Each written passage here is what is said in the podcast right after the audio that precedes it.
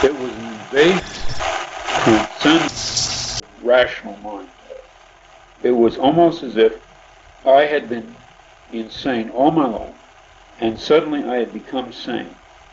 Now, I've actually thought of that as, as a possibility, that I, that I actually have been psychotic until 1974, from 1928 when I was born until 19, until March of 1974. But I don't think that's the case. I mean, I may have been somewhat whacked out, you know, and somewhat eccentric for years and years and years. But I wasn't all that crazy.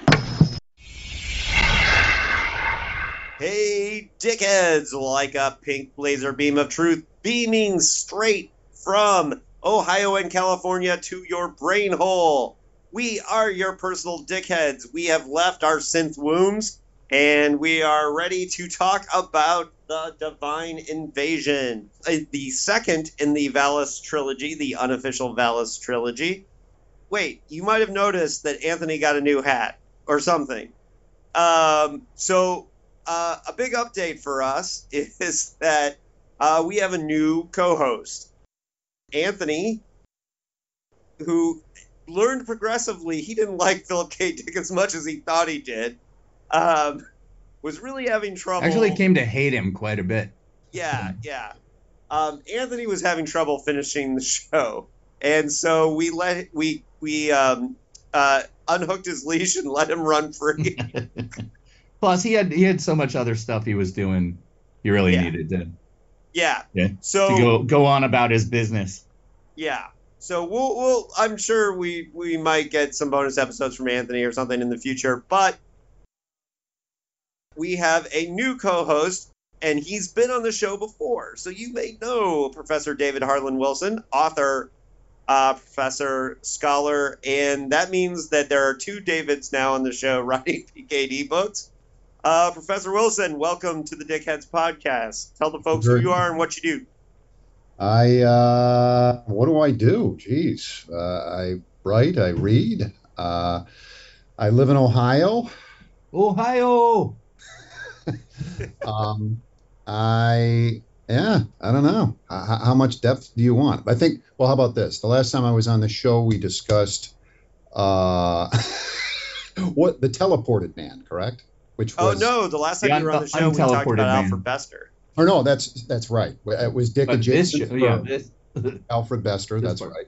And then prior to that, it was the teleported man, aka what was the title? Lies Uh, Inc. So one of the other things that we can kind of sort of briefly announce. oh, and I'm Langhorne J. Tweed, by the way. Yes, and I'm David Agranoff. Um, uh, Larry and I have been around the whole time. Um, we hope you know us. Uh, I have a book coming out this summer called The Last Night to Kill Nazis. Um, so uh, it's world last day of World War II, um, vampire killing lots of Nazis, super fun. And uh, I should note Not often said in one sentence. And keep posted because there's a book tour right? um, in Southern California. If you're in in our region, coming up with with four, two former guests, Cody Goodfellow and John Shirley. Um, in Southern California, we're going to be doing a book release party on September 14th for Last Night to Kill Nazis at Mysterious Galaxy Books. And you can watch that one online because that will be a virtual event. So those of you who are not in Southern California will be able to see all of it go down. Um, and that will we'll also have an event at Artifact Books in Encinitas and Dark Delicacies in Los Angeles. So, Awesome. and uh, the other thing that I should announce is that we have a bonus episode that will go with this episode, and that's an interview with Aaron N. Uh, Varady, uh, who is a um, Jewish scholar and a PKD fan.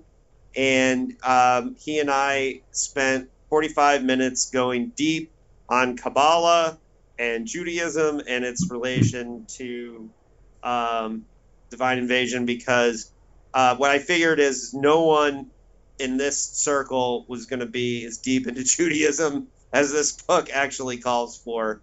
So um, that interview gets really deep into philosophical Judaism and all that.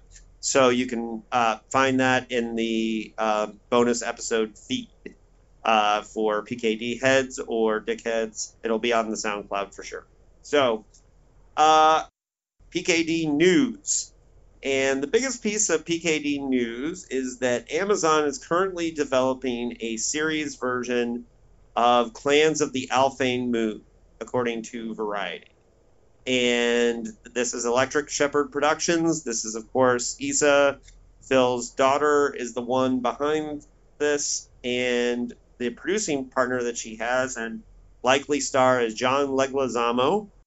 Um, and uh, it here's the thing.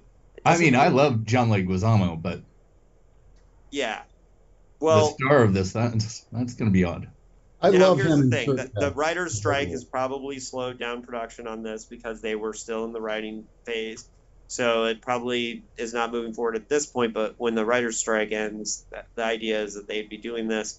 But here's the thing: this is how it was described in Variety. Clans of the Alphane Moon is described as a subversive, genre-bending sci-fi comedy about desperately trying to escape and ultimately having to embrace our flaws told through the prism of a Latinx family en route to a new faraway moon.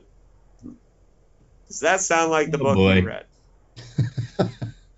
Is this the same production company that did uh, Electric Dreams? Yeah. Yeah. Yeah. How do and do we don't like that, right? Or do we? Oh, we- well, I don't know. Do you? Uh, I like to like. I thought Electric Dreams was okay. Yeah, There was a, that's about- There's ups I was- and downs. right. That's about how I felt. Yeah. Yeah, I really didn't like the the Steve Buscemi episode.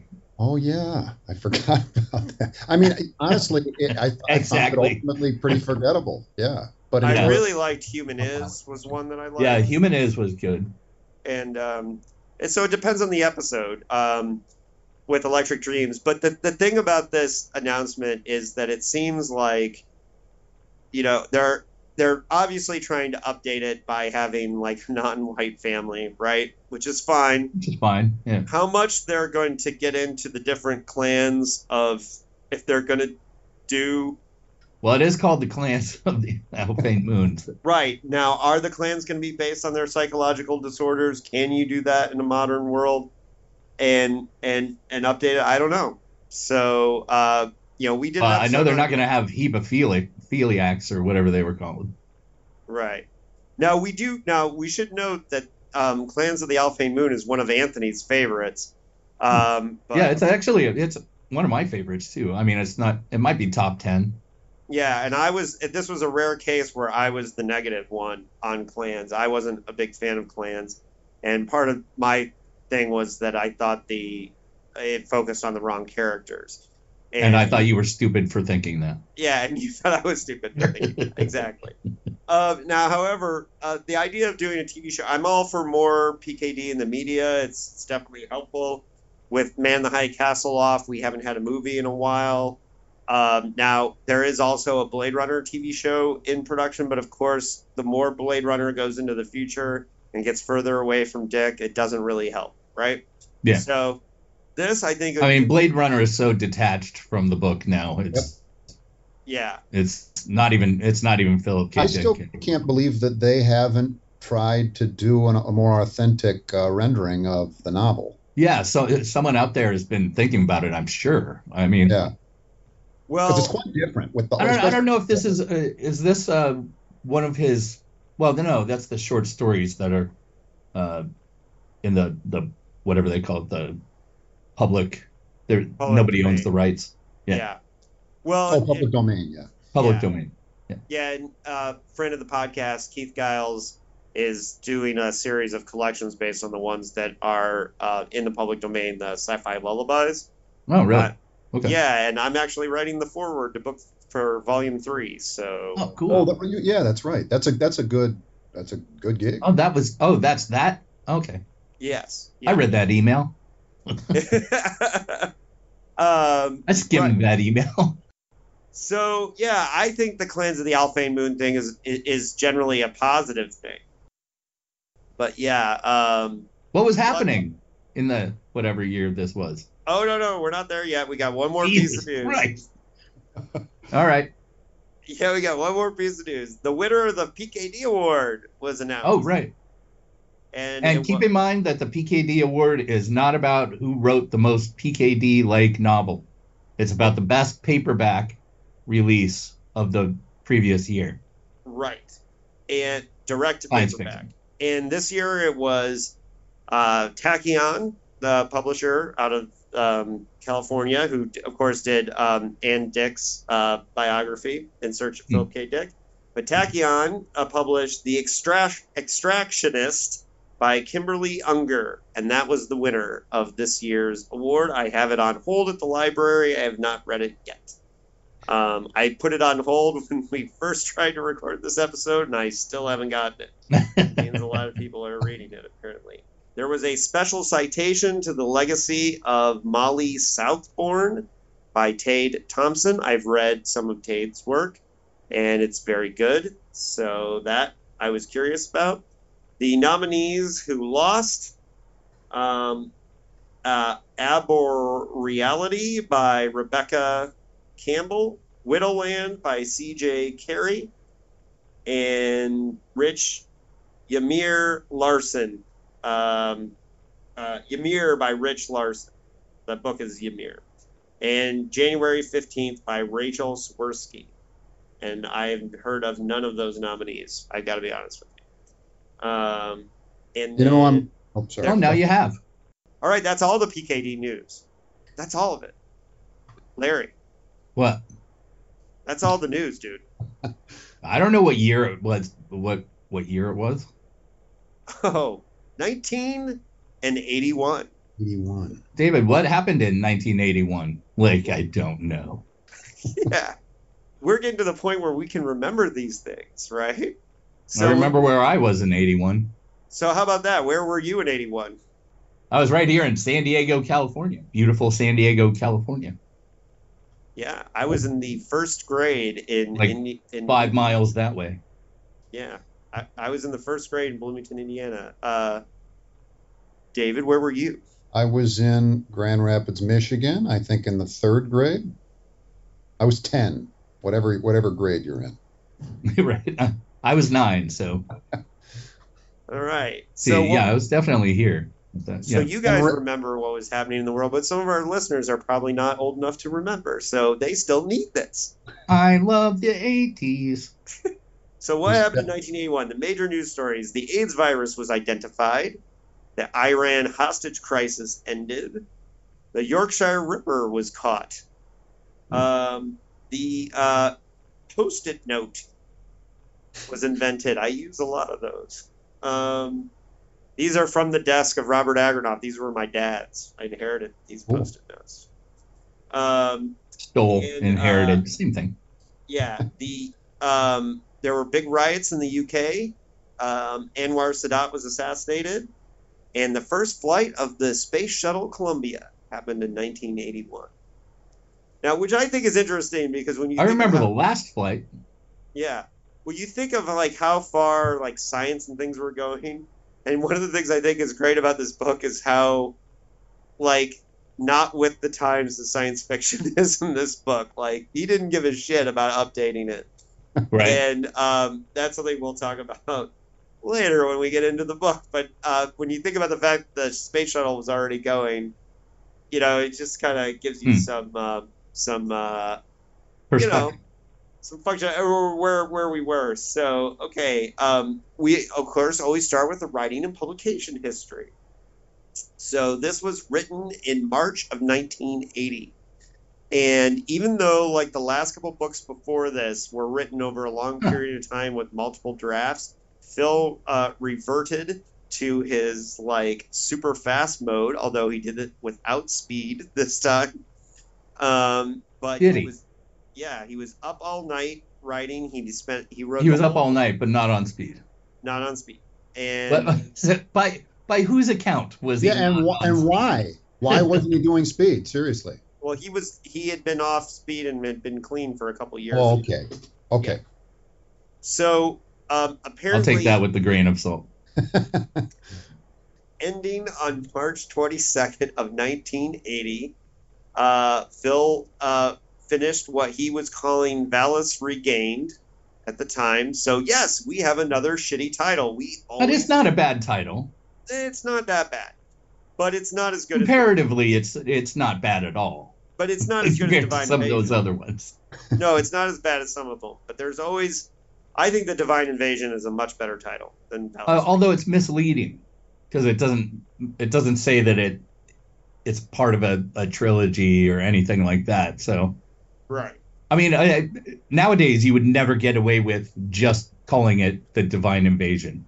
It would have six other, you know, colon, you know, this and that, colon, this and that. You know, it would be the title would go on forever. Right. So there is a possibility that he was done by the 14th of March. Um, but uh, if you look at the timelines that are out there, it's uh, most agree that it was the 22nd. Not that it really matters, but to us, to, to those of us who are super fucking nerds, it does. Um, it the novel he did another he did the final draft in May and June of 1980, and it was turned into SMLA in June of 1980. Um, he pre they pretty much already had a deal for publishing it, so he um, you know was working under a deadline. Um, there's a lot of really important things about what ins- now it might be surprising to some people that a book that's this science fictional would be so autobiographical, but there's a lot of events in his life that go into the writing history of this book, and this is the shit that would have put Anthony to sleep. So, um, you know, I'll be care. I will still try to. Get I'm not that far behind him. I know. I know me. Um, his living situation after 1976, he had a suicide attempt that was was it was basically chapter four of Valis. Okay, and he had a 14 day stay in the hospital. Right. When, and um, Tessa and his son Christopher came to visit. Um, and also uh, Tim Powers and um, Doris, his neighbor who lived next to him in Orange County. Um, Now, Doris is obviously the inspiration for neighbor. For uh, Rybys? Is that how you say it, Rybys? I don't know. That's how I've with said me it. having read it so, so a couple months ago. Yeah, Um, that's her. That's it. Yeah. Right. So the thing was is that there were two women that were really important to Phil's life in this period. It's Doris, and um, he had a brief romance with a fan named Joan who lived up a little further upstate. And he didn't marry her? Well, He didn't. No, he did not marry her. Uh, well, I'm. He asked both Doris and Joan to marry him, of course. Um, dude had a problem. he did have a problem. Well, and the first thing that We when guess Doris we have to marry now. when Doris came to visit him in the hospital after his suicide attempt, the first thing he said was, "Well, now will you move in with me?" Which is not the best time to ask someone to move in with you. but That is not a healthy mind right there.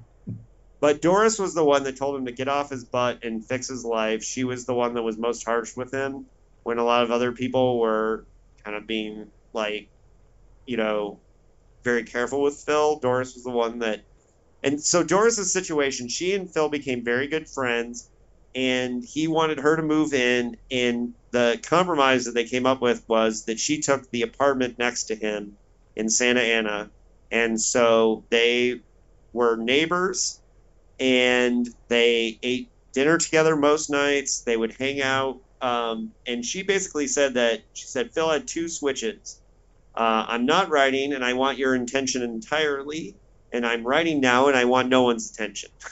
Hmm. Um, and so they had this kind of situation. So it's obvious that this her her situation with knowing the sick woman that's living next door in the other bubble was inspired by Doris because Doris was the one that got sick that Okay. obviously inspired all the stuff in Valis. So she okay, she's both characters. Oh, I see what you're saying.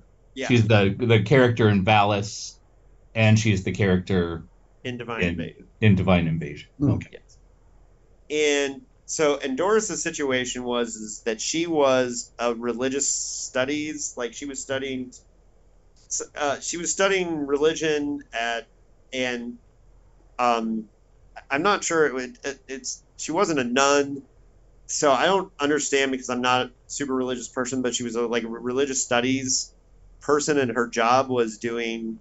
She was a student studying religion. So when Right. everyone asks where did Phil get all these weird esoteric books on religion, it's probably Doris. She was the Hmm. one that was probably bringing these home. One of the books that was hugely influential on the Judaism in the Divine Invasion is there was a a, a Jewish uh, philosopher, and I checked this book out from the library, but I returned it, and it was uh, God in Search of Man, or yeah, God in Search of Man, or something like that. Um, anyways, this is these are the types of books that Doris. Is this uh, was that by the one by uh, Mayim Bialik's great uncle, I don't know that, but um, but there's more which details is about a real person that's in this book? Right. Well, all the details are in my interview with Aaron if you want more details on that stuff. Um, because I was knee deep in it. Yeah, go watch that. Go watch that. Go watch that, come back Come you back. really want to know. And then, um, but anyways, Doris was the one who's bringing home these books. So a lot of the exegesis, this was during the period when he was writing the exegesis, right? And she was living next to him during that time. So you can imagine that there were probably nights where he they would have dinner together, hang out, and then he might be like, "All right, I'm gonna go write an exegesis for all night. I'll see you tomorrow." She would go to work, and there were times where he'd be waking up when she was coming home from her work, her studies, and uh, it's Tim Powers lived around the corner from them, so he was a regular visitor, and Tim Powers had like a kind of happening scene going on with like science fiction writers would come and do workshops at his Hmm. house, but Phil didn't generally go to a lot of those because he still had his agoraphobia. And um, it's said that there was the original Trader Trader Joe's was was around the corner. It was 24 hours at the time, and that the only people that saw Phil out in the public regularly in the neighborhood were the people who worked overnight at Ralph's and Trader Joe's. And they apparently Well, he did. I mean, he did specifically mention Trader Joe's in uh, Scanner Darkly. So Right. Yeah. And uh, so they he was a regular overnight. The overnight staff thought he was really funny. There was comments in Sutin's book and Divine Invasions that the staff at Ralph's. yeah, with but the agoraphobia. Yeah. So And you know what why- though? Also, the, the thing is, Phil probably want you know, he wanted to be the big man. He didn't want to be and probably didn't want to be there with other writers. Right, other writers He, that- he was yeah. he was the big show, right? Yeah. That makes And- perfect sense. I mean, that Yeah. fits his personality to a T. Yeah, It's totally. like, now, wait, wait, I'm just going to be one among many? No way.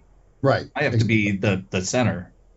Yep. And during this period, he was only general. He had a lot of trouble sleeping, and he generally only slept about four hours a night.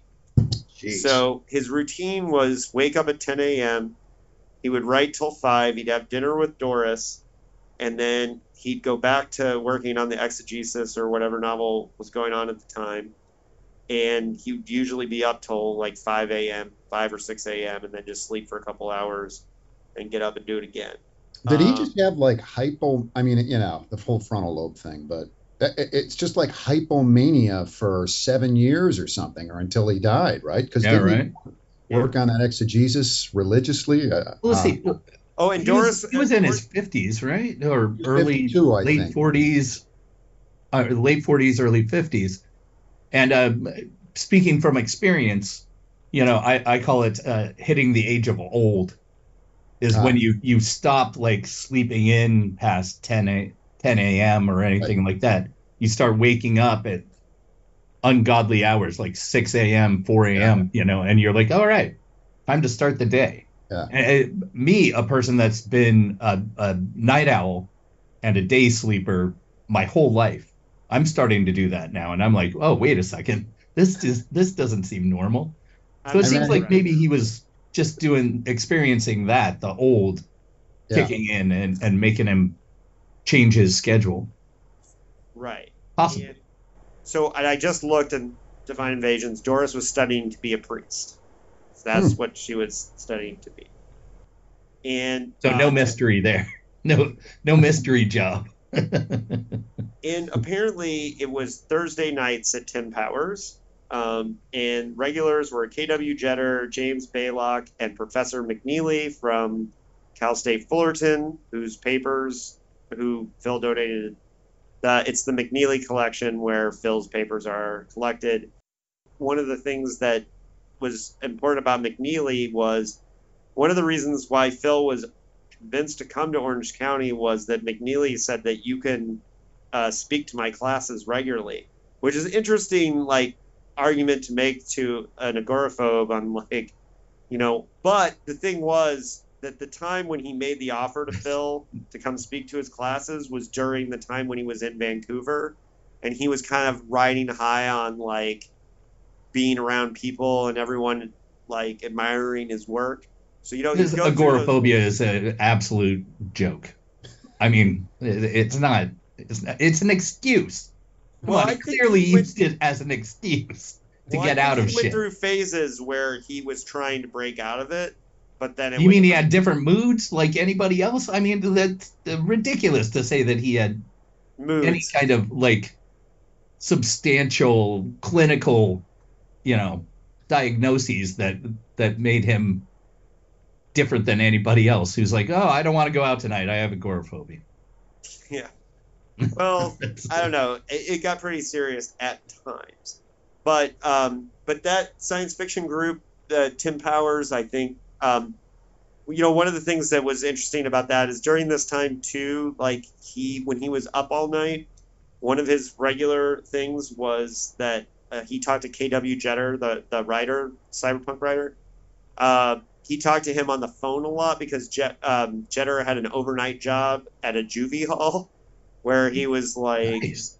yeah, and he spent a lot of hours on the phone with Phil overnight because Phil had no one else to call in the middle of the night. So you, so it's Jetter, not Jeter. Oh, it's probably Jeter. I don't know. Yeah, I was. I thought it was Jeter. too, yeah, was Der- wrong I mean about- Derek Jeter, we know. yeah, that's true. KW Jeter. Anyways, Uh, uh, but uh, he's. We should mention that he's also a character in the first book, right? in Valis, yes. Yeah. Yeah. Hmm. And we have um uh and He's um, the uh, um, uh, the the non-believer. Yeah. And um, David will be reading a few quotes from KW Jeter, uh, Jeter coming up Sure. uh, because he was important to this period because he was talking to Phil on a nightly basis um, when he was working in the juvie hall.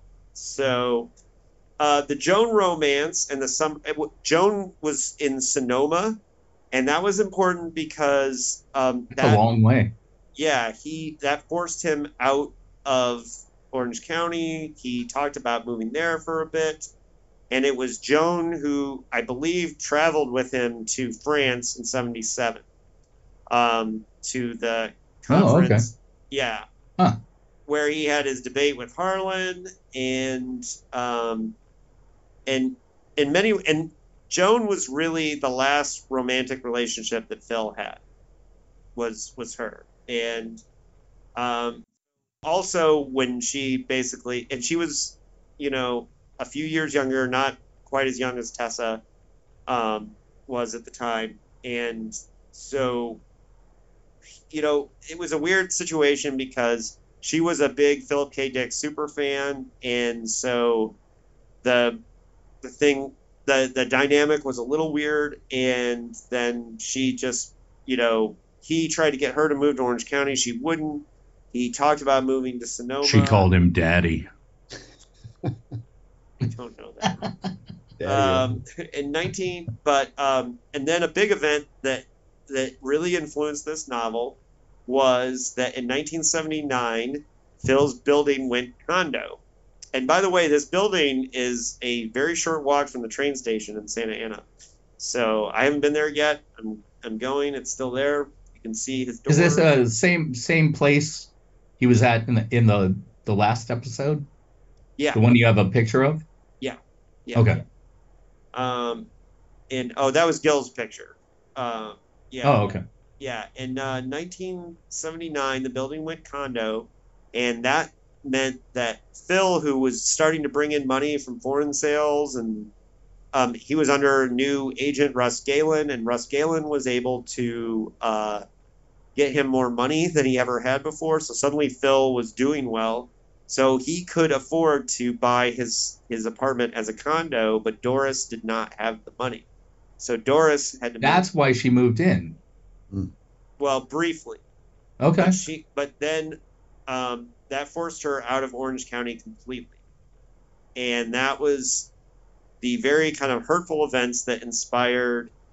And originally there was a short story. The very the beginning of Divine Invasion was originally published as a short story called um, Chains of Air, Webs of Ether. Um, and the manuscript title was The Man Who Knew How to Lose, uh, was the name of the manuscript. And those are the first couple, the first two chapters of Divine Invasion were sold as a short story. I mean, that should be the name of Dick's autobiography is The Man Who Knew How to Lose.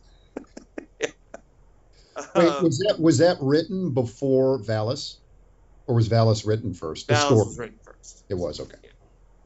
And so the this is a published short, short story It was or published as a short story, yes. okay. and the domes near each other were meant to mirror the relationship with Doris. And um, in in search of Philip K. Dick and Dick's book, she quotes a letter that he wrote to his daughter Laura, Anne's daughter, with Phil, uh, about his sessions of being up writing all night. He was working on Divine Invasions, and so it kind of shows that uh, Invasion. Divine Invasion, yeah. and so, yeah, um, and so, and his editor on the novel, and this is very interesting because it's the only time he worked with David G. Hartwell at Simon and Schuster, and David G. Hartwell is a very respected and very well-known editor in science fiction who we just lost just a couple years ago. And he was, in fact, like he was the he was F. Paul Wilson's editor on all the Repairman Jack books Hmm. which is one of the reasons why when when Hartwell died, like the Repairman Jack books suddenly didn't have a home at Tor anymore because Hartwell was his editor Huh. for for years at Tor and a firm believer in those books. But Hartwell is is about as respected as it gets in science fiction. He's one of the most kind of famous and well known, and it was a big deal that Hartwell was doing this book. I mean, it was early in his career, but he was already very respected, so it was a big deal that um, you know he he was uh, editing this. Uh, David, do you have your notes up? I do. Would you like me to read the Jeter quotes? Yeah, the first. Let's go through the first Jeter quotes. Sure. Should I? Uh, any context here, or do you want to return? No, just read it and then we'll talk about it. Okay. Uh, yeah, Son of Valis, or Valis Regained, which was Phil's original title for it. I would be surprised because when Phil got around to the point of writing the, those books, he wrote them in a period of a few days. That is not taking into account the years and years of thinking about the material that's in the books. But when it came to actually physically sitting down at a typewriter and typing a book that started out with a title page saying Valis, going straight through to the end, he did that very quickly. When he did it, he reverted to his old work habits when he did work under a time and economic pressure. Also, I think it's somewhat internally consistent, just looking at the books. They weren't done on a draft by draft basis. Structurally, the books are very poor. Well, yeah. Let's not mince words. The structures are poor, right? And um, but I think the most important thing that he's saying there is that he's talking about him going back to his old work habits. You know that he didn't have the economic pressure, but he wrote like he did. You know. Yeah. Sounds like relapse to me. The thing is, though, if Bill, if he was clean, seriously, uh, was he? Did he drink, or was he like totally clean those uh, su- supposedly those final years? If he had been drugging his whole life, you're always going to have like massive ang- waves of anxiety, you know, that you have to contend with. Yeah. Yeah. So that It depends on how he was clean as well. exactly. Like, was it was he a program person? Was he a like do it on his own person? Right. You know, there's Right, right. so many sure. different ways he could have been clean that Yep. clean can mean something totally different. You know what? You know what I mean? California clean, right? Yeah, right. Yeah. Well, and that I I mean I think the most you know insight into that we got was the afterword in, in Scanner Darkly. Um, he's I think he was So uh, anybody that's in drug culture, I mean, all of us had that same like list that we could put up. It doesn't mean that everybody stopped. Yeah. It just means that you you like take that into account. That's how you survive. That's how you make it through and don't end up one of those names. Yeah. Well, right, but I think he. My personal feeling is that if he was still straight and if he stayed sober, that it was mostly fear. Um, uh, I think he had a lot of fear of losing his mind, and I think um, the afterword of Scanner Darkly paints a picture of that. And I know, uh, David, you're not the biggest fan of, of the Divine Madness of, of Philip K. Dick, but Uh, that book, I'm rereading it. I, I'm I'm becoming. I'm coming But back you- to it. you, you're, you're more to it, yeah.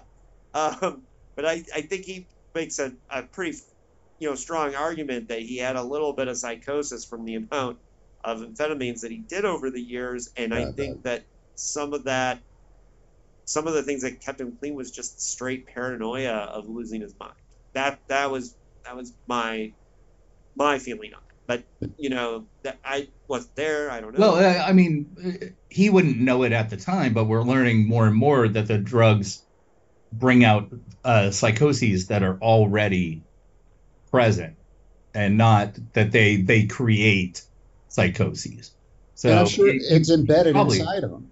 You know, Yeah, it was already He there. had that anxiety when he was a kid and stuff. You know. So Jeter takes a little dig here that we kind of glossed over, which is that he called it "son of malice," which is kind of funny. and uh, we know that Jeter did not like the depiction of himself in Valis because it Yeah. made it look like he Uh-huh. was more of a believer in what Phil was telling him than he felt he was. even though he's the only one that's like the non-believer, Right.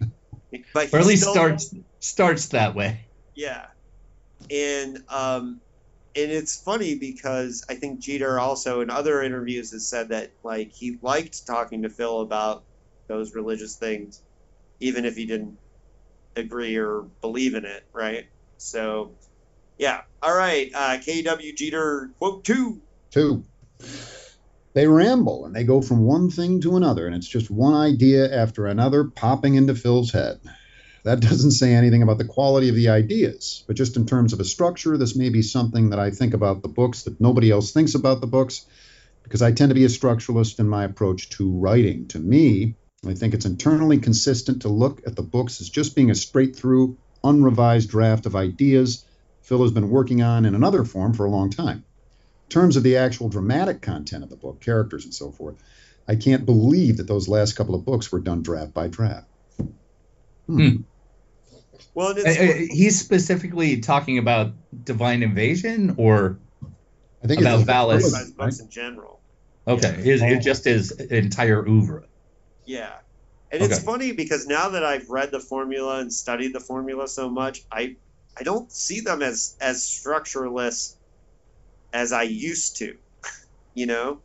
Um, he definitely starts off with a structure. The thing is, is I think it's well, he abandons that structure. you know, I mean, every time. It's so- like the tape at the end, like the, the the tape comes to the end and it breaks off. and keeps, Yeah. you know. slap, slap, slap. I mean, and for someone like you who is very much structure structure. based, Yeah. it, it, it seems it seems weird that you you you like this, you like Dick so much. You know what I mean? Well, I've yeah, thought that no, before. Larry, I have thought that exact thing about Dave before. Yeah. I know. Well, and that's the, the the experiment that I want to do with trying to to write use that. KD yeah, style is use to that see if I can do it. I of course outlined it. but even like even the divine invasion it, i was thinking this reading it it starts out you know there's oh there's some plot characters and we're building and then it's just Phil he, he just has the characters uh uh meditatively uh uh do a Yeah. tete-a-tete for uh 150 pages yeah, Uh, right. We'll, we'll get into that here soon a little yeah, we will.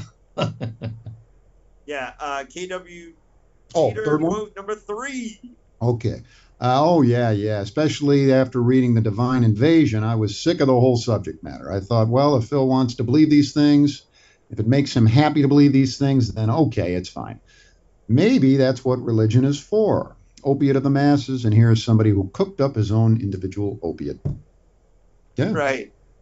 I like that. Yeah, I like the way this guy thinks. That's for sure. Yeah, and nobody was. I mean, he was talking to him so much during this period that it's like, it's that I thought these quotes were super valuable. Um, Yeah.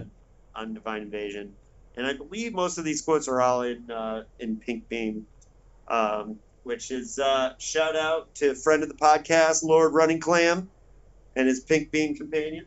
Yes. Uh, but now we're getting into what PKD said, and this next one's super weird. Uh, Oh boy. uh, this was from uh, a 1981 to a letter to the sci-fi fanzine Venom.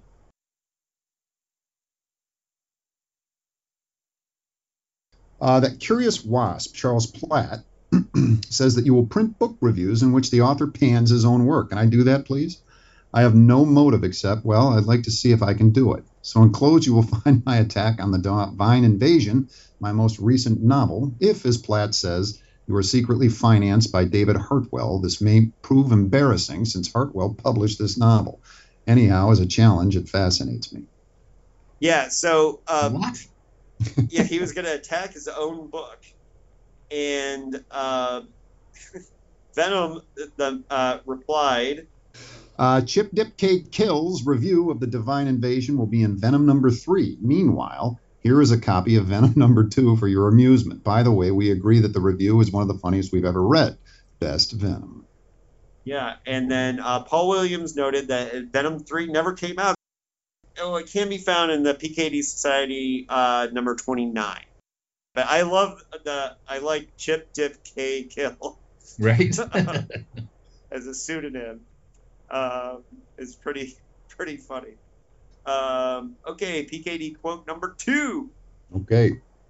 I just now looked over the Divine Invasion. As I recently realized about Valis, the dialectic, is that right? Yeah. That is the inner life of God is revealed to, oh geez, Boheim and ex, ex, explicated later by Schelling and commented on by, for example, Tillich or Tillich, is presented as the very basis of the book. In Valis, it is expressed dramatically as world order in which the irrational confronts the quote unquote bright or rational, designated properly logos. In Divine Invasion, this same dialectic reappears and this time is stated to be the two sides of God rather than world order. That is, in Divine Invasion, it is now correctly seen to be within God Himself. It is now, Divine Invasion, between Emmanuel, who is the terrible, destroying solar heat warring side, and Zina, who is loving, playful, tender, associated with bells and flowers. And what unifies the two at last, by the way, it is she who takes the lead in restoring memory and hence unification. Emmanuel is the side. She has not and is not impaired. Uh, what unifies the two at last, again, is play. She plays, and Emmanuel has a secret desire to play. So here's one of the things I think is funny about this. He ran, randomly mentions these religious philosophers as if everyone's going to know who Boheim and Tillich are, right? And I thought that was like a little snooty of Phil, right? Um, He does that in his philosophical essays quite a bit. He likes to name drop and uh, yeah. yeah, and um, so, but there's some interesting stuff in here where he's talking about like what his intentions are and what Emmanuel is supposed to be and and all that, and um, and uh, Well, I was more surprised by what he he thought Zina was supposed to be. I mean, I, I saw her as a facet of of God, but also the embodiment of Satan.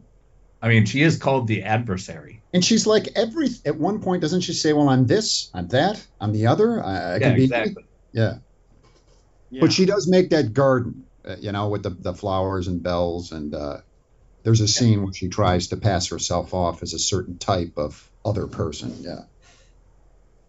all right, and um, Last one.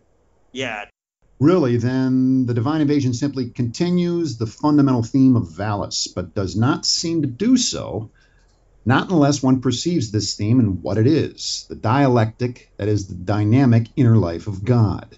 The divine invasion is not so loose a sequel to Valis as it might seem. by in the shift from Gnosticism, the present, realism, to Kabbalah, the future, that which would not and could not come with pot, as in galactic pot healer? Oh, yeah, okay. Is that it? That's it. And then, more? I, it kind of. yeah. Gotcha. sorry. That As was a- in pot. Okay. with pot. Yeah, and um, yeah, so I just think the um, kind of inner dia- the inner dialogue of, of God is a kind of interesting thing that he, you know, was wanting to do with this book, and for me, like, I personally like that it's more directly science fiction than Valis, right? Like, I enjoyed that more, and um, the connections to Valis are very thin, but um, it's there. I mean, it's It's ob- it's very obvious. yeah, You know, he has a whole chapter where he discusses like all the stuff that happened in in Valis. So the last thing about the writing and publication history that's important is that in 1991, it was the rights to Divine Invasion which held up the entire vintage reprint line Really? in 91 because Berkley like was still Is holding that- on to the rights. that's these, right? Yes.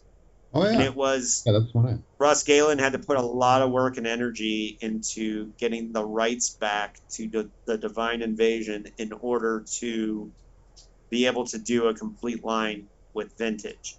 Hmm. And um, which By is by the way, it's the I mean, it's the vintage series that like made me a Dick fan. Me too. right. Me too. Totally. Yeah, that and I um, mean, a lot of people of our age are probably in the same boat. Like we saw those books and we were like, "Oh, Phil K. Dick, I I, I remember Blade Runner. I'm I'm gonna read these." Right. And so the importance of Divine Invasion being like such a hard sell, um, Vintage wanted to do the Valis books early. So the Valis trilogy was published first before the entire rest of the Vintage line. So Huh. the, the Divine Invasion, which you'll notice because you just held up the cover, it has a much, I think, one of the better Vintage covers. Here's the And- color. I mean, I like all of their. Yeah, Yeah. Yeah. I'm a big fan of all their covers. Yeah, and so I think they put more energy into those first couple ones when they were like kind of trying to launch it, and um, so there A lot more than Viking has. Mariner, yeah, Mariner, that's the one. The Mariner, Mariner. editions are terrible. They got it, how, how does it work with vi- like uh, um, the, the stuff that John Lethem is involved with? Is that Penguin where, where he does those? Uh, no, it's not Penguin. It's Mariner, right? yeah Mariner. The Mariner newer ones, now. yeah. Yeah, How does that? What's the? But but they had to there- sell. Galen sold the rights to the entire collection, Oh, okay. I Yeah. see. and for example, like um, the reason why Ganymede Takeover isn't in the collection is Ray Nelson's family didn't play ball with um, the selling of the rights of Ganymede Takeover, so it's not Oh. there's not a a, a Mariner edition, um, whereas Deus Irae is in the Mariner Okay. collection, for example. So does Mariner currently ha- have the rights? The to rights, yeah. Got And it. it's too bad because I think if they did another series or editions with like really cool like forwards by different Yeah, scholars with actual covers, they could like sell. Yeah, but they, I mean, currently they dominate the market of, of Phil K. Dick. So, Yeah. Yeah. They're like the easiest to get, the cheapest to get, you Yep. know, that kind of stuff. All right, Larry, that's it. Yeah. I know that's a lot of writing and publication history. Oh, so it's time for the story.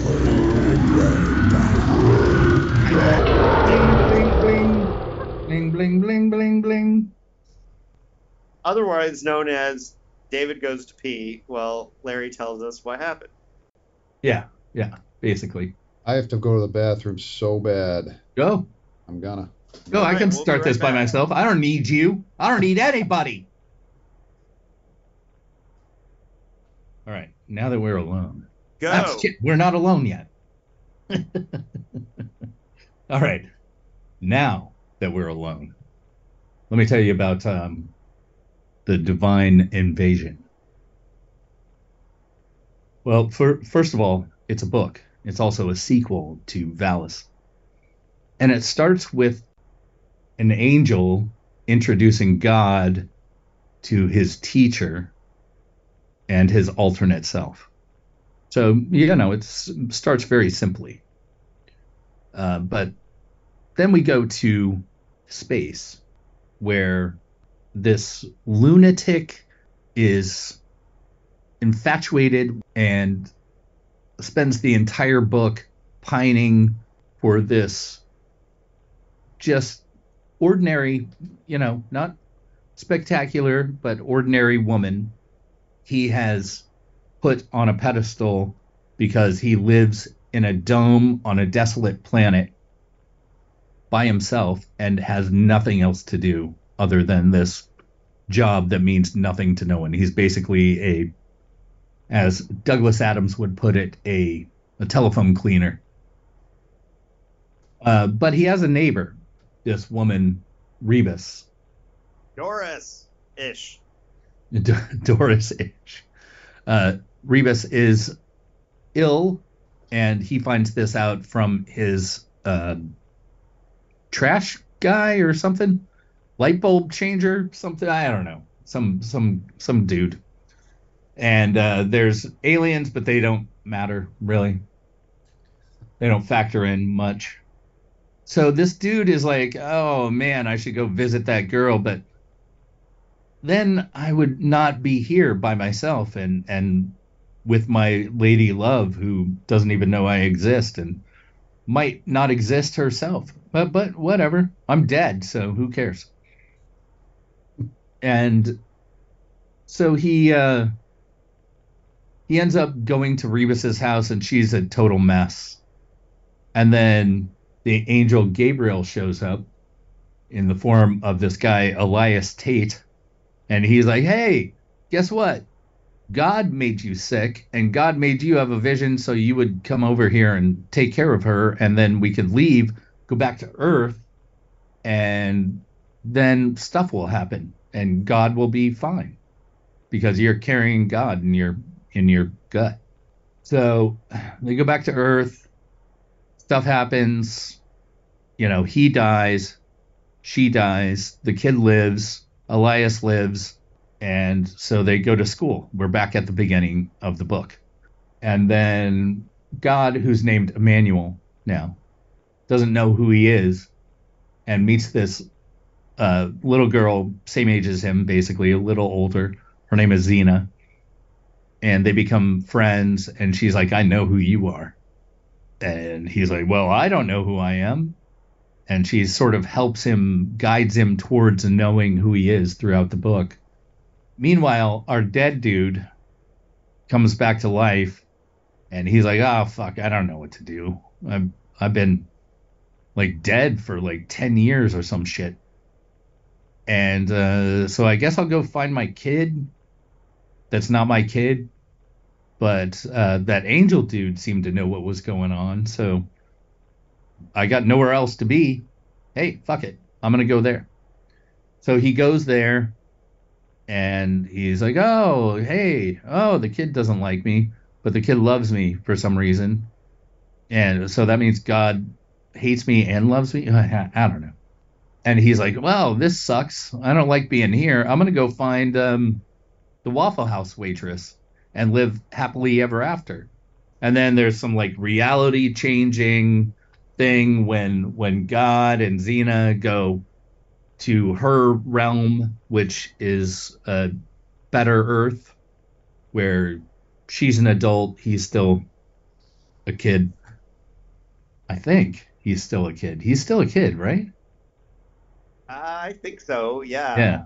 Well, it's also interesting that you mentioned that Doris goes from in real life studying to be a priest to basically a Waffle House waitress. It's kind of also Well, I mean, that's what happens. She's described as a.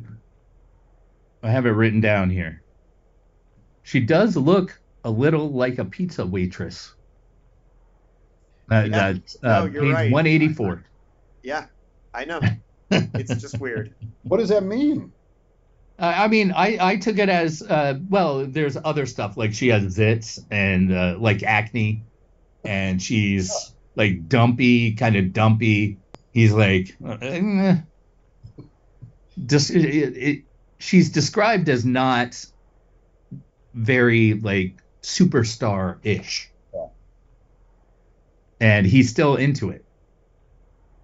So he's like, I don't, I don't care. I'm all about your something. And uh, this is the this is our supposed hero. Is I, I haven't said his name yet. Herb Asher is our hero. I guess, kind of. Don't do heroes in Philip K. Dick. You know. Yeah, right. He's our our our Philip K. Dick vessel. Protagonist. He he's our he's our sad sack. In yes, this one. that's exactly. I was thinking of a word like he's depressed, his head is bent, so forth. Yeah. He's a Yeah, he's, that, that he- first chapter, subhuman. He says it in the formula. yeah. We call we we call it the sad sack. That's it. Um, anyway, so he's trying to get with this um, Waffle House waitress who's uh, wants to be a superstar in the future. Supposedly, she is a, a superstar, but that hasn't happened yet in this universe. Um, and Elias is a black dude that he owns a business with. And so, Jesus, this is so convoluted. Um, but basically, what happens? Try it. You really try it. what what happens is that uh, God goes to a park with Zina, finds out who he truly is, who she truly is. They are one and the same, but she is also the adversary because the adversary is obviously yourself. Um, they they basically become one. Herb gets his gets his girl that he wanted, leaves Rybys, who's even worse in the alternate universe, and uh, everybody lives happily ever after until Valis Part Three. That's it. That's it. I'm done. I'm done with this. I can't take any more. That's the story. This is a tough one. I mean, I In in the end, there, it's is it Zina and so, Zina and Emmanuel. but pronunciations though Belial. How do you say that? B Oh, E- Belial. In the form Oh, of right. I totally forgot the goat part. Oh. Which is fun and I, awesome. I'm telling you, if I didn't read it this morning, I, I totally forgot it. and there's this great image in the end because the goat gets you know killed and, and uh, uh, in order to make for the, the technically I guess a happy ending. Yeah, Uh, right.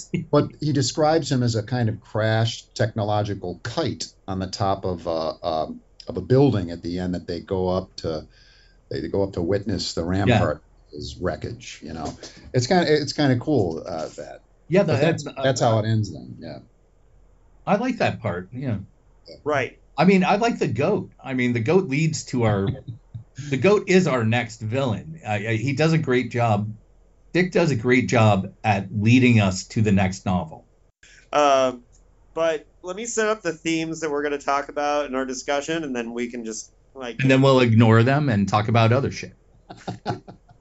So Yes. the, the the overlying themes I have is old-fashioned science fiction and world building, uh, the formula, Valis and exegesis connections, Judaism, and autobiographical, and then just funny. funny. Oh man, David. you are so ingrained in Dick's life, you cannot see a book as a book. Well, you, you've lost the ability to see Yeah, I a don't Dick think he book as just a book. yeah, I don't. This is definitely autobiographical. So if you don't think It doesn't matter. It does not matter if it's autobiographical. It's This is a book. precisely the thing I'm going to be writing about. I, I might do a I don't a chapter on David it's Agnew. autobiographical, right? I don't know. What are you What are you going to write about? So the, the book I'm working on essentially, with a, I won't say too much, but uh, uh, it has to do with looking at the biographies, critical and creative biographies, uh, a chapter devoted to each, and then a third chapter on the exegesis, because of course Philip K. Dick's entire oeuvre, it, it really, uh, because it's so autobiographical, you know, as fiction, but still, uh, technically autobiographical fiction, invites biography more than other authors uh, in some cases. Uh, everybody to some degree writes themselves into their books, but you know, as we all know, uh, Dick really did that. So uh, what what I want to write about is kind of what David's getting at is how biographers almost invariably symptomatize uh, uh, Phil the man via his fiction. Right, right. Which is both problematic and agential in various ways. That's it. Yeah, I, uh, it does work in in in yeah, totally in some fashion. Sure, and it doesn't mean I'm not, it's not a critique of the biographies. I'm actually it's actually uh, uh, I think the biographies as a whole are really good. Uh, um, Right. Not that many bad ones. Even I, I'm really coming to like uh, uh, Aggs, Divine Madness. Divine Madness. Who who who wrote it again? Because I, I, Arnold. wrote I wrote a bad review for the Los Angeles Review of Books of that. That was too Really? harsh. Okay. So I'm gonna give him a pat on the ass when I. Uh, No, no, fuck that. I like harsh. I know, I mean, I'm I'm a big fan of harsh. You just got Harsh one over didn't by the book. with what that. You got one over by the book in the second reading. Just admit it. All right. Well, so listen, autobiographical is way down the end, and actually, we did most of that in the writing publication history, so we can that Sure. can fuck off. That's fine. we, it can fuck off for now. No, Well, I, I wanna- I think it's something worth talking about. I mean, discussing. Like we, we And we It's did. worth discussing, yeah. because when I'm this looking at it now, I this is something that all podcasts that talk about Phil K. Dick they inevitably do every time is talk about how the books are related to his life Yep. and how important that is to the books. But very very seldom does anybody talk about the books as as novels. As artifacts in and of themselves. Yeah, which I think is why people tune into us is because we have that perspective coming from writers is talking about books as books, you know, like the structure and the the style and all those things. But All right, also so separating if I start it from that life, autobiographical aspect. You can, you can electroshock me. But no, I mean his his life is it, it's it's re- like biographical criticism in general is really interesting. I love it and biography and all of that. But there's just you know we're all I writers. mean, but I'm look, I can't full I can't bull. name I can't name one of my favorite writers that isn't autobiographical. Yeah, right, right. Ken Kesey, uh, uh, Kerouac, I've mentioned. Um, all those people write autobiographically, and and lead you to basically reading their autobiographies or biographies of them. So, I mean, uh, it, this is no different. It's just it's science fiction, and we don't expect that in science fiction. And and actually these like the the um, divine invade. What's the what's the technical name for the trilogy or the most uh, uh, frequently used name for the trilogy? Valis trilogy. This is a Valis trilogy. Yeah. Um, uh, you know, Yeah, because like of his fetishes, I guess we could call it a fetish with Gnosticism, uh, in his, you know, kind of real life in various ways. That really, co- I mean, Yeah. every time I read a book, I do, I'm, I want to read it biographically. That's the thing, uh, Hmm. and that's why that's one of the reasons I, I although. Aggs and a certain another David are the ones who even came up with this idea for me in about 15 seconds. I was like, "What do you guys want me to they're like, why don't you do this? And I'm like, all right. And then I'm, I'm totally into it. And it's all I can think about for the last month. Right. Well. yeah, these. Go ahead. Sorry. Well, yeah, because you basically came to us and said, "What do you want us to? What do you want me to write?" Yeah. And I'm. Go- I want to be told what to do. That's what I need. hey, I'm the same way. I love it. Yeah. well, all right. So, officially, AP Bio style. Be, begin fucking off autobiography. We can move on. We can just talk about it as a book. Um, and one of the first things that I love and noticed about this novel is that um, this is science fiction again. And after reading Valis, like this is hilariously out of date, weird, like surreal science fiction. It might as well have been written in the 50s or 60s. There's nothing 80s science fiction about this book. He's doing absolutely zero to update the science, the settings, the name, The dialogue. and Yeah. really some of the key things that I underlined and just loved in the like in the first couple pages. First of all, the synth womb is fucking hilarious. the um, the name of the planet being CY thirty CY thirty P. I love. Um, and basically the whole um, kind of cryolab thing that you you have here. Um, and especially one of the things and really great pieces world building in the beginning and probably one of my favorite things in this book altogether is sky or fry the idea that there's this phrase that you either either go live in space Sky or fry. you either sky or fry says the government tv commercials because you're either going to stay here and die And he wrote war- this in a post-draft world. yeah I mean, this isn't a this isn't a time where people were drafted. again, it's Phil just being out of touch and being out of date and writing a book that this could have easily this book if you didn't know it was written in 1980 you could have easily thought this book was written in the 60s Yeah, Yep. the '60s, definitely. Yeah, easily there's nothing identifying it I mean, it basically is a '60s sci-fi book. it is and Yeah. that is one of the things that i do really like about this and the I mean, Skyer, were- the Sky or Fry thing is absolutely one of my favorite things in the book and i like it It's like he stole it from Heinlein. It's absolutely one something he would do. And here's one of the things I like about Sky or Fry is because, and this goes back to the formula, and we'll talk about this a little bit later, but like your subhuman everyman character always has to, whether it's Galactic Pot Healer, where he doesn't have money for his Or bed. to heal. Yeah, he doesn't have money for the bed, and then one of the books, I think it's Frolix Eight, he doesn't he doesn't have a coin to open his door to get out. There's Oh, right. always right. So there's always some kind of ridiculous sign that you're broke, that you're lower than life, that you have no money, and the government commercials for Sky or Fry is just such a '60s PKD thing, and it feels like PKD, like pre-scanner, pre-flow my tears, like it, it's an awesome regression, is what I'm saying. Yeah, It's, I, I I can see that. Yeah. Yeah.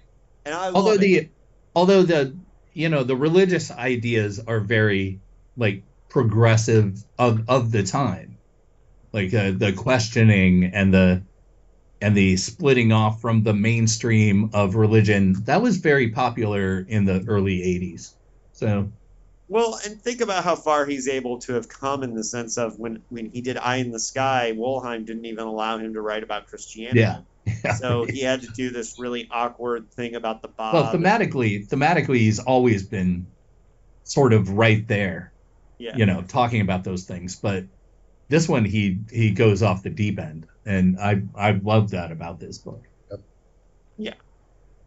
I mean, he, So- books like this, I, I get more interested because you know I, I was raised Christian, but give me a break. But books like this uh, uh, really inspire. I want to become religious, but I like this. You know, the Gnosticism with the evil gods, and I mean, it's more like a kind of old school mythology. yeah it, it, it's uh norse or Yeah, yeah, yeah, Greek yeah, in its scope you know totally. and i think that's well i think that's part of what they were trying to do the gnostics was you know draw in the the multiple god you know the Right. polytheistic idea idea that people around the world had Um, what about the aliens the rat-like uh, autocrons or auto autocrons. I yeah, they're not the only aliens in there, but they're like some of the more prominent ones. And um, Clem too. No, are are those aliens? Clem, the Clem, C M. Yeah. Yeah. And so one of the things I like about this is, and Phil has, has always done this, whether it's Frolix 8 or the World Jones made, he, he does interesting, weird aliens that are not humanoid. And, you know, is they. well they're they're robotic right they're like robot aliens somehow No, I think they're rat-like, aren't they? That, the the. Hold on, I've got them right here. Like the Uh, Transformers?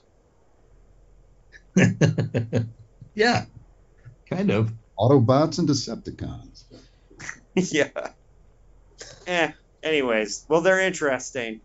Um, but they, uh, you know, one of the other things that one of the crutches and one of the regressions that he had in this book too is going back to like there's odd tapes. So A U D dash T A P E S odd tapes, right?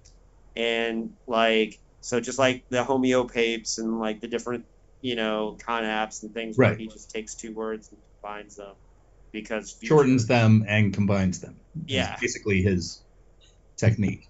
yeah in the future we will not be able to say two words we have to combine them um, and uh, i like that there's domes that you know you have to dial into the mothership um, i like the mention of soap opera the soap operas on Fomalhaut um, was really great um, and uh, you know there's flying ca- flying um, cabs and there's an alien zoo in this book so there's lots of fun and weird interesting Wait, and, and in those in that soap opera, isn't there like a isn't it gory? There's gore. yeah Well, that's uh, the soap opera is actually what's happening in uh, Elias's mind. Really? Like, there's some blend yeah that she's seeing that is his mind, it's his is mind's version Is, of is the that his mind's then- version of a soap opera or something. yeah but, but the that- soap opera that exists but he's seen his version of it right like so there are soap operas on Fomalhaut. it's just he's But she's- having a delusion But she's Oh, okay. having a specific, yeah. I see. It's subjective. That's why there's a giant spider that comes out. okay. Right. And um, so that gets kind of freaky and stuff. But I loved, I, I loved that was one like fun world building thing that was in there. And uh, there's two that we need to talk about before we can move on. Um, and that is uh, on page 49, there's the mention of the Christian Islamic Church and scientific legate.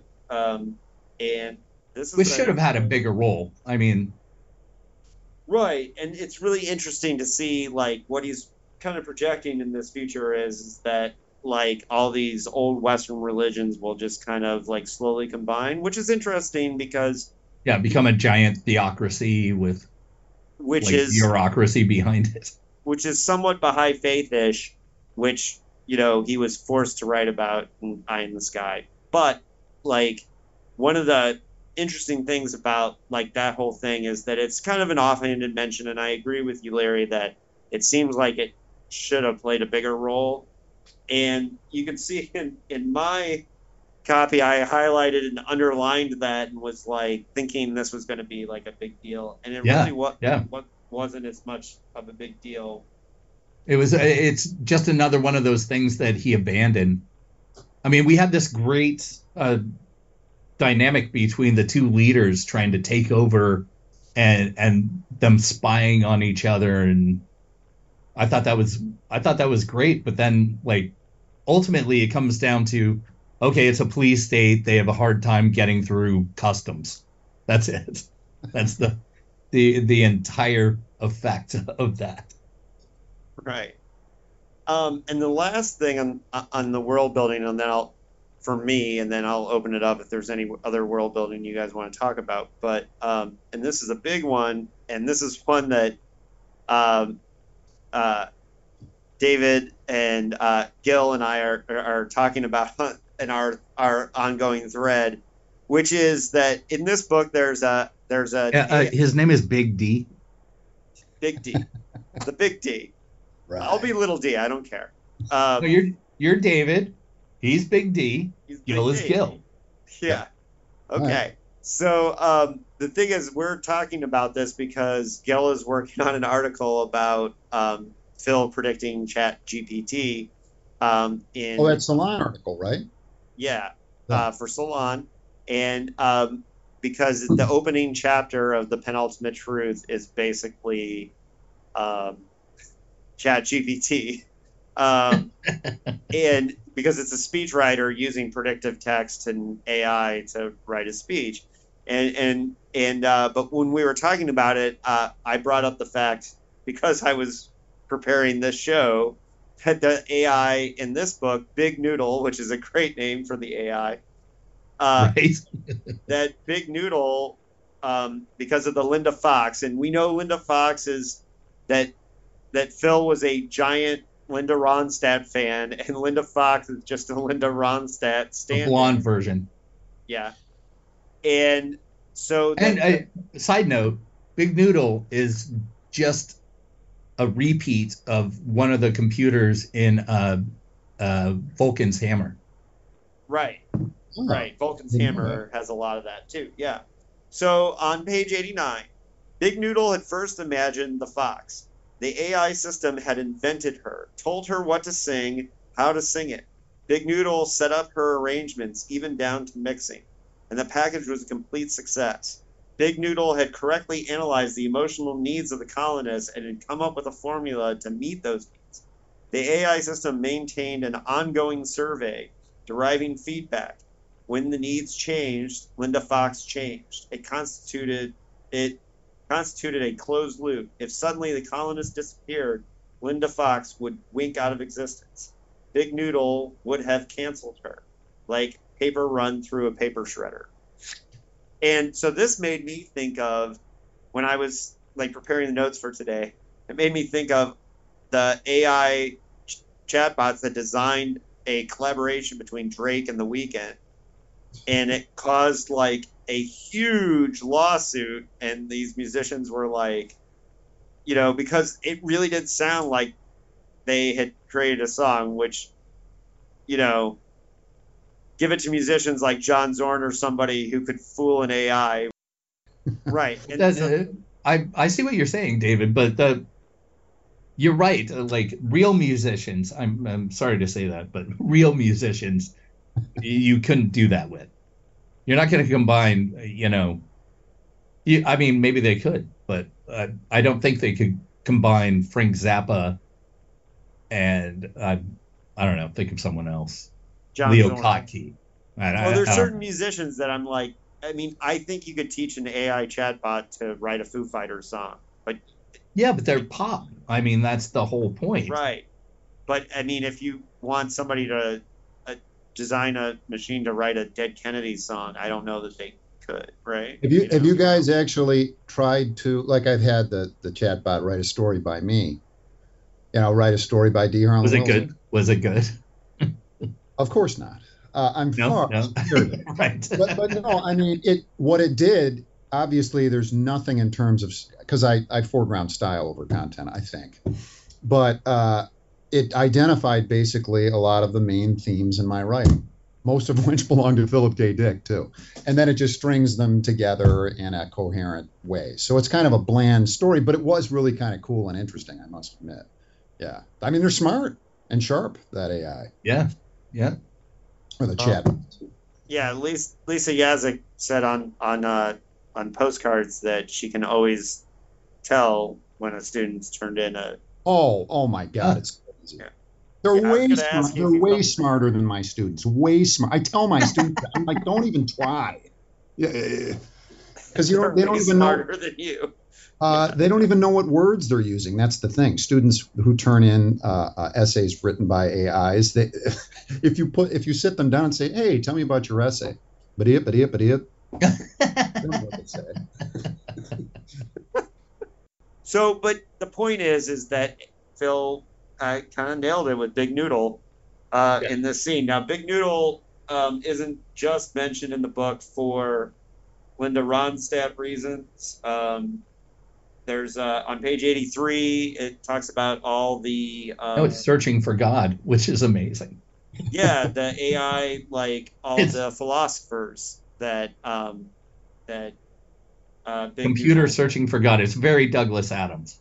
I mean, Yeah, Yeah, that, that- that's what I was thinking of. yeah. Right, totally. Yeah. Uh, Big Noodle with the idea of resurrecting the long discredited onto, ontological Ontological. ontological proof of the existence of God, right? And so this to me, I mean, we, like obviously I thought the Linda Ronstadt thing was funny, but the the biggest and most important thing that Big Noodle does in this book is is a computer searching for God. And Yeah. yes, and identifies God. yeah, and it's not and then wants to kill to, God. but- you know.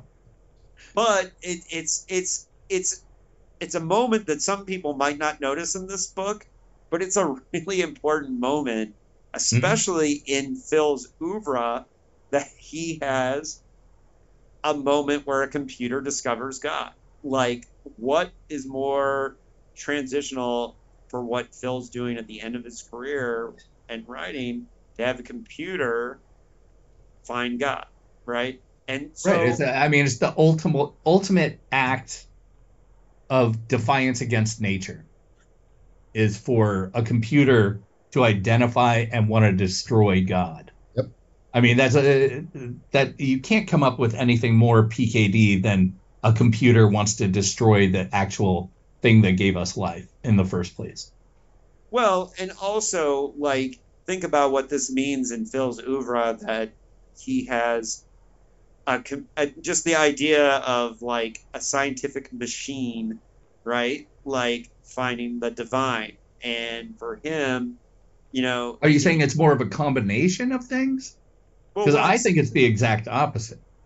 Well, what I think is interesting about it is a lot of science fiction writers who are more secular, right, are, are not going to come to this conclusion. But Phil, after a lifetime of writing about machines and empathy and do machines have empathy and do understand them, I think the importance of the divine invasion and what Phil's doing is underrated by this very important scene where a machine finds God. It's part of Phil's journey fictionally. It's But it's, it's not just the finding; it's wanting. uh, I mean, you can't.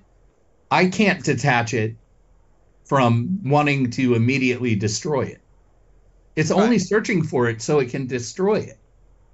sure, sure. I mean, And that's that's the only purpose. It's not like it's has some epiphany and wants to be a greater being. It just wants it wants to be the best being ever, so it needs to kill God. and it and it's it's important you brought up earlier this dynamic that most science fiction writers engage with at some point, but especially Philip K. Dick again and again, between culture, specifically technoculture, of which Big Noodle is a manifestation, and nature, and and t- any form of culture is just a creation of humanity, right? Literally and metaphorically stems from our bodies. Culture is technology, right? Low and high someone like a, a, a you know a, a gnostic god machine nature's a threat Mhm. nature could uh, undermine it in some capacity so you want to wipe everything clear so you dominate Yeah. I mean, that's a again and again ultimately that's the the argument for computers taking over or robots taking over humanity is that you know we're inefficient Yeah. and we we wouldn't be able to function properly like they could so Well, and think Same about this moment and what it means philosophically for Phil, because you know there's so much written about the philosophy of "Do Androids Dream of Electric Sheep?" and and uh, and I I'm just finishing up reading Philip K. Dick and Philosophy, which was a book that came out right around the time that Adjustment Bureau came out. So there's like a ridiculous Okay. amount of Adjustment Bureau essays. Um, is that one of those open press books Yeah, hold on, I Yeah. can grab it. I have it up. i might even have it back somewhere. Yeah, and there's a couple really good essays in here. oh yeah, But you- yeah. Yeah, but you could tell that there's a certain number of essays that are read written by people who like have seen the movies and read the Oh. books that correspond with the movies, but like haven't read anything else. And then there's a couple essays in here where like dudes are going deep on solar lottery, and those are better, right?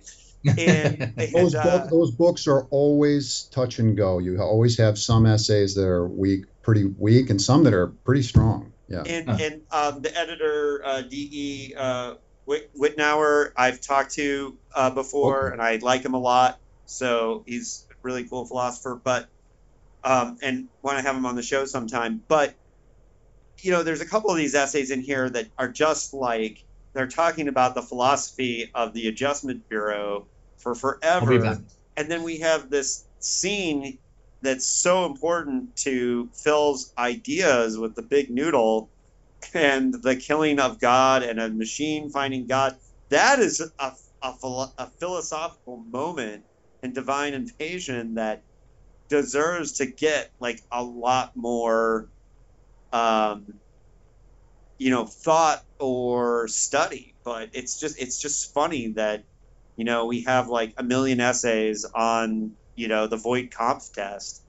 And here's a, here's a moment in Phil's like like one of his last books. The second to last book he finished and he's talking about a machine wanting to kill God uh, that's a moment right? That that's a moment we could probably spend a lot more time talking about. And what does it say? What is Phil saying by not only does the machine discover God but wants wants to kill it right? You know? I don't know. I I just I, I find that endlessly fascinating as, as And, and the thing is with with do androids, I mean, it's eh, the, the for, you mentioned the Voight Kampff, Kampff test and Yeah. how often it's been written about. I mean, all that shit's from because of Blade Runner. Uh, I th- I think New Androids is a fine book, but it's not his best by by any means. It's somewhere in the middle, I think. And it, I, if I were rating things, I don't know if I'd put that in the top. I wouldn't put it in the top five, maybe the top ten. I don't know. well I- I'm an animal rights guy so it means a lot Okay. it, it works for me yeah, Yeah. so Alright. it well, there is is a lot of that, that's for sure. And that's ki- that's what was removed from Blade Runner, all that stuff. You know. yeah with, with the alternate world and and the um, you know foregrounding the animals and empathy. Right. all. Well, and that's the thing is like it all depends on what what you like. Like Larry and Anthony weren't huge fans of Man in the High Castle, and I fucking love Man in the High Castle, and I think it's you know easily one of his best. But you know, like Anthony was was bored out of his mind reading it, and you know just couldn't get into the themes. But that is what it is. Um, but yeah. So anything else on world building? I think Well, world I- building is Other than there wasn't too much of it. Like we, we we sort of got a sense we got a sense of the uh of the planet that they were on. Um we didn't really get a sense of Earth, the real Earth that we're we're supposed to be on, other than the airport and the school. Like Well, there's not this- much else to it than that. But the al- goes- alternate world, we got like tons of details on.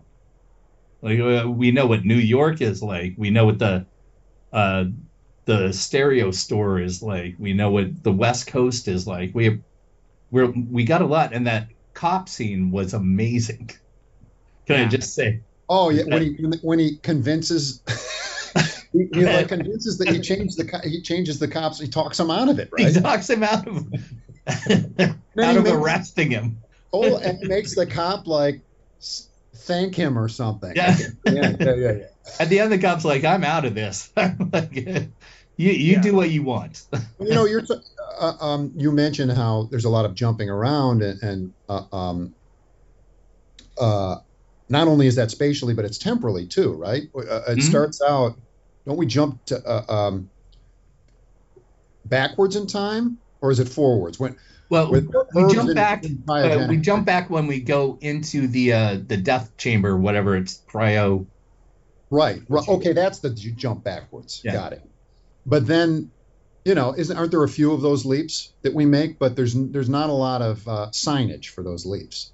He just Yeah. kind of dives in there. Yeah. Well, one of the things that I've kind of noticed when I now that I'm looking back on all of it is that Phil always has grand ideas for world building in the first two chapters, and then he gets lazy with it, and that goes back to what Jeter was saying about like you know how it becomes structure or formless, and so like one of the things when I've been joking about writing, you know, APKD APK, uh, APKD novel is that you start off I thought he was going to fall asleep there. uh, if you're writing a PKD novel, uh, you start off with tons of world building and then get bored of it later, you know, and like, or, you know, because he does a lot of setup early on. Some of the books, I think he sticks with it more. Like, I think I'd Okay. say like an ultimate Truth or Three Stigmata or two Androids. Like he sticks with the world building. Well, uh, see, I think Ganymede Takeover is like the best one that that has all that throughout. Yeah, and that may be Ray Nelson influence. Yeah. Right. Well, Yeah, I, think it, it- yeah, both of both of his uh, books he did with other people are like the best world building. Do you guys think that? Well, I'm sure you know the. I would think you know the answer. I don't know. I prefer this sort of uh, more chaotic narrative, wherein he starts off, you know, uh, uh, like we talked about before, straight. Uh, uh, uh, there are plot points, characters. He's building something, so forth, and then it just becomes this. Uh, um, this dynamic for me anyway this dynamic sort of narrative fuckery right uh, uh, and, and seriously it, that can go in any direction and, and you never know where it's going to go Narrative fuckery. right and, and in- I, I, I see what you're in- saying. I I personally fucking hate it. Oh, yeah? I like to be confused when I'm reading, unfortunately, I guess. But uh, well, I, uh, don't- I don't mind that as long as the love the new author Rudy as long as but we'll the author knows later. where he's going. That's what well, I so care that's my question. You don't think that it was he just kind of sitting down and trying to get this thing done, or is it all is it deliberate? I don't I don't think any of it is deliberate. I think it's just like I have an idea, I know what I'm doing at the beginning. Oh fuck, now what do what do I do? Really? Yeah, I think so. He he doesn't the of his even between shit sessions of writing, he doesn't remember like Yeah. where he was or what he was doing. He'll just start a new chapter and it'll be a, basically a different book. well, In some of those, in, in some novels, it's it's like that. Yeah. Ubik. Yeah. Ubik was meant to be something entirely different. One thing, and it totally like flipped. Which is why that's probably my favorite. well, Ubik starts with. I mean, he does like, and it, and that's why I did a whole chapter on it for Unfinished. Is that, you know, he had a whole different novel plan, and you could see the things where he's like, okay, I'm more interested in this Half Life stuff. Yeah. And I the corporate spy stuff that I planned a whole novel of. But that's uh, that's also I I can see what you're saying, Big D. yeah. Is that uh, it is exciting to see where his mind goes. Yeah. What's interesting uh, to him at the time. Yes. I'm very interested in that for sure. Yep. And I hate to bring it back to Kerouac, but I'm going to, because Kerouac didn't believe in any kind of editing. Yeah. So he he just wrote everything all at once, and that was what it was. And that, I mean, it's almost the same thing with Dick, because whether there's an editor or not, he's still like, this is what I'm writing here, this is what I'm writing here. You know what I mean? Yeah, and, and one of the amazing things about him too, just to add, then I'll shut up, is that he's so prolific. He worked with so many publishers, and these books are crazy. I, Mhm. Like, they're. How about this? I, I take crazy back.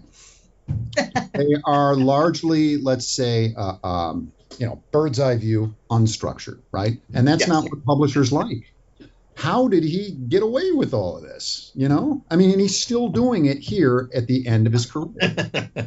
Well, Crazy. Had, It is crazy. I, I, he had people that believed in him, and obviously there's people who connected to it. And the more that people connected to it, the more publishers are going to say, "Fine." right. No, I mean, there's something about it. You can't deny it. Right. It's it's uh, I'm gonna say it's uh, Tarantino like, because Tarantino can make a movie that's like fucking five hours long, and it'll have three scenes that are incredible, like nothing you've ever seen. Yeah. you're gonna remember those three scenes.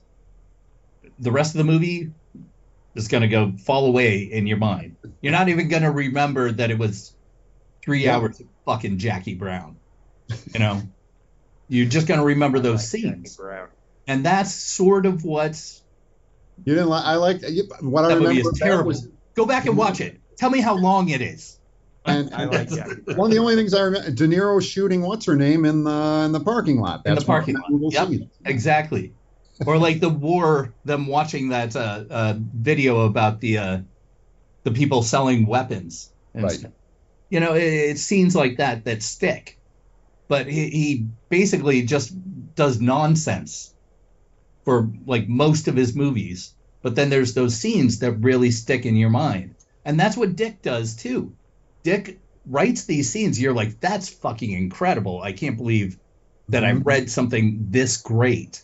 And then you're like, oh God, now I'm with this sad sack again, doing nothing at all for like a hundred pages. You know, it, it's it's that Well, kind of thing.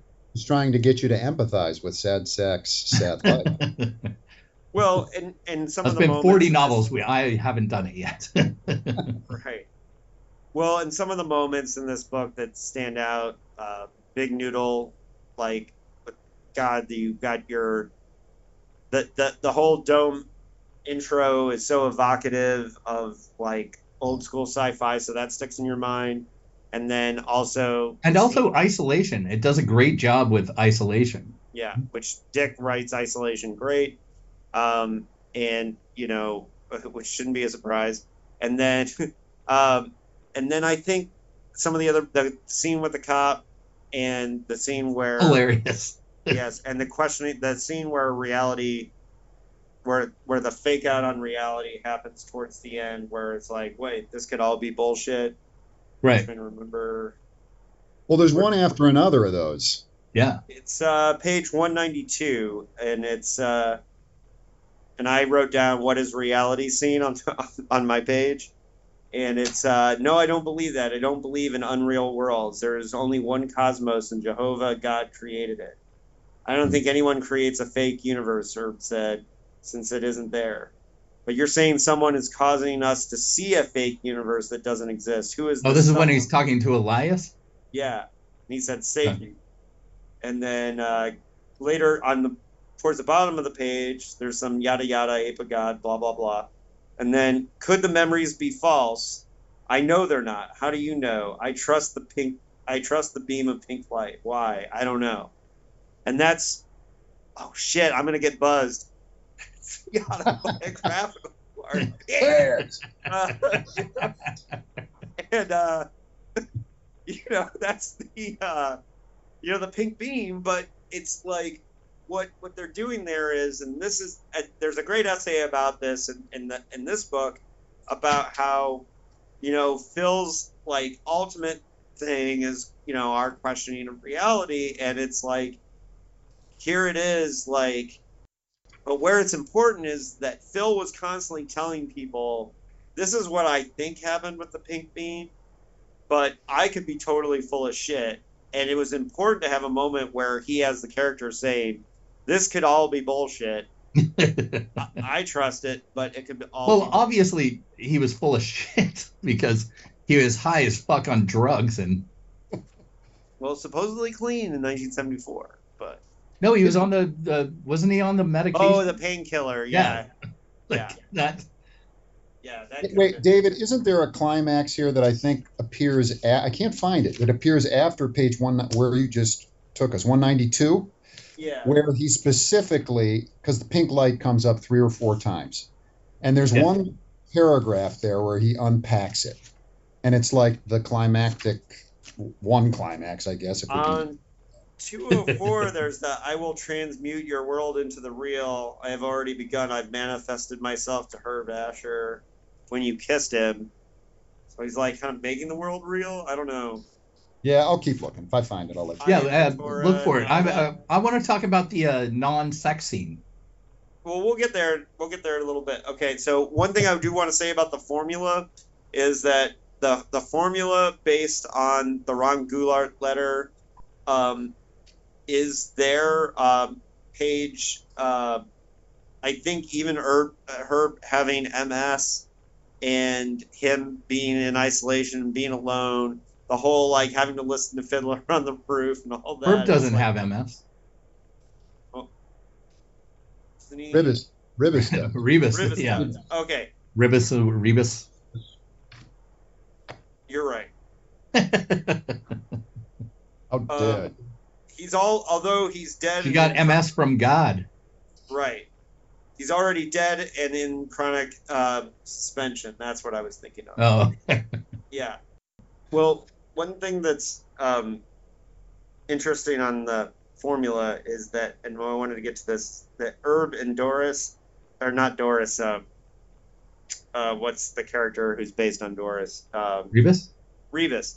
They kind of sort of both represent the subhuman character that gets introduced in the first chapter of all uh, according to the formula and then the second chapter you have your usually you have your person that works for the government or works for the corporation and in this case it's kind of Yah you know it, it's god itself Hmm. who's kind of like in that position in You don't you, you don't think it's the government like leaders that represent that? um, and it just happened later, a little bit later. It could be. Um, I have it as page 31 with the introduction of. In, in my notes, I have page 31 with Yah um, as the kind of introduction of that part of the. Uh, well, Yah is kind of a villain. I mean, Well- when you look at it, uh, giving a woman, you know, an illness to take her from one place to another. Cited as a volcanic deity, at the bottom of 31. Well, and so here's the thing: is that the the person of power is sometimes a protagonist, sometimes the antagonist in these books. So it's just that they get introduced second, basically behind the other character as part of the way it works in the formula. Oh, so it doesn't have any bearing on anything. Well, sort of. Um, just order of introduction. But one of the things about I think too is that you have Herb as far as the subhuman character thing, his living in this dome this dome off Earth and like um like the fact that they have to like fake this fake M- they have to have the MS and the pregnancy to try to get back to Earth. These that's the kind of thing of like where you have like Popular where he's got to get the job otherwise he's in trouble or you know um, you know it's like if you look through all these books you can find the character that has to make the money to do this thing or to have this job to, to move forward um, kind of brain farting on some of them where where he breaks that out of that formula um, sometimes like High Castle doesn't really have that formula but um, and Valis doesn't really have that formula but most of the books have that and so this one does in that regard Game Players of Titan. That's a good one that has it. Yeah. Oh, and um, I did have in my notes the fake reality comes back up on page two twenty. I, I still say the formula is a bunch of bullshit, but Well, I know you think that, but, and that's fine. You can think that. You, Um, and uh, so, oh, and I have on page uh, 224, I put a note, uh, Joan Sonoma, uh, next to the scene where Herb Asher is like lifting off to go be with Linda Fox. And he says, it's the happiest period of my life. This is definitely him writing about Sonoma and Joan. And, um, and then, well, it's fucking nonsense in the book. I think. yeah. And I, think I the the whole relationship between him and and the girl is just sad. yeah, After that initial meeting where it's like, oh, she's not everything I thought she was, and then they go to have sex and they, she's like, oh, I can't tonight. I'm on my period, and he's like, oh, okay. It's just, isn't it like, isn't it sad? It's not just Totally. me, right? It's it's it's written pathetic. as Yeah. the saddest It's thing. one thing after ever. another. It's like you guys. uh, Why'd you even? Didn't he talk himself over there too? He's like, "I'm coming over." She said, "No." Yeah. right. it, it just it, it, uh, it's like all set up like they're they're going through the motions of like meeting and having a relationship but not nothing is organic about it it just feels so contrived and and think- not by the not by dick but by the characters What do you think he was? Was he was? Is that an instance of? Because you know we've seen this character again and again. Was he just kind of doing the? I don't know. Maybe that's uh, one of David's things where it's like that's what it was like for him. Yeah. You know, that's what Dick saw that relationship as. Thing is, though, I get the sense when Dick saw a woman that he. Well, sounds funny. When Dick saw a woman that he liked, he became in command of himself. I think. I think he he became very dynamic, at least from what I've read about him. Who knows? but Mhm. doubtless somebody closer to him, because you know he was all about the. Well, he was obviously charming. I mean, he was right, right. He could turn on that charm, I think, when Yeah. he wanted to. Unlike how Herb is Herb, right? yeah. Unlike Herb when he goes over to her dome. Yeah. Well, and Oh, I God, think that terrible, that's man. when that wears off. Herb is terrible all the time. So David, Herb we're is talking like, about autobi or biographical things here. You should be. eh? I know. And I think the cop scene, by the way, getting back to what you were saying, um, Big D, uh, is that uh, where he tests reality is actually the cop scene. And that's why the cop scene was funny, but it's actually him testing reality. So it, it's more than Right. just a funny scene. And um, I think. oh yeah, that's right. He's like, Yeah, it's funny though because of fine, shoot. It's not real. I don't care. and he scares those. The cops get scared. That's the thing. Yeah, so the cop says he's going to take him into and he custody. takes the gun. yeah, the cop says, "I'm going to take you into custody," and he says, "You can't. I'm in I'm in cry- cryonic sus- suspension. Watch, I'll put my hand through you." He reached out and touched the cop. His hand met solid armored flesh. That's strange, Herb said. He pressed harder and then realized all at once the cop held a pointed gun at him. you want to bet about the cryonic suspension? No. right? no. um, but then it, eventually he convinces him, and he and he uh, narcs on himself.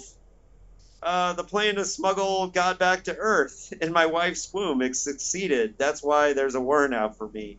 The crime I committed was smuggling God back to Earth, where the evil one rules. The evil one secretly controls everyone and everything. For example, you're working for the evil one, All right.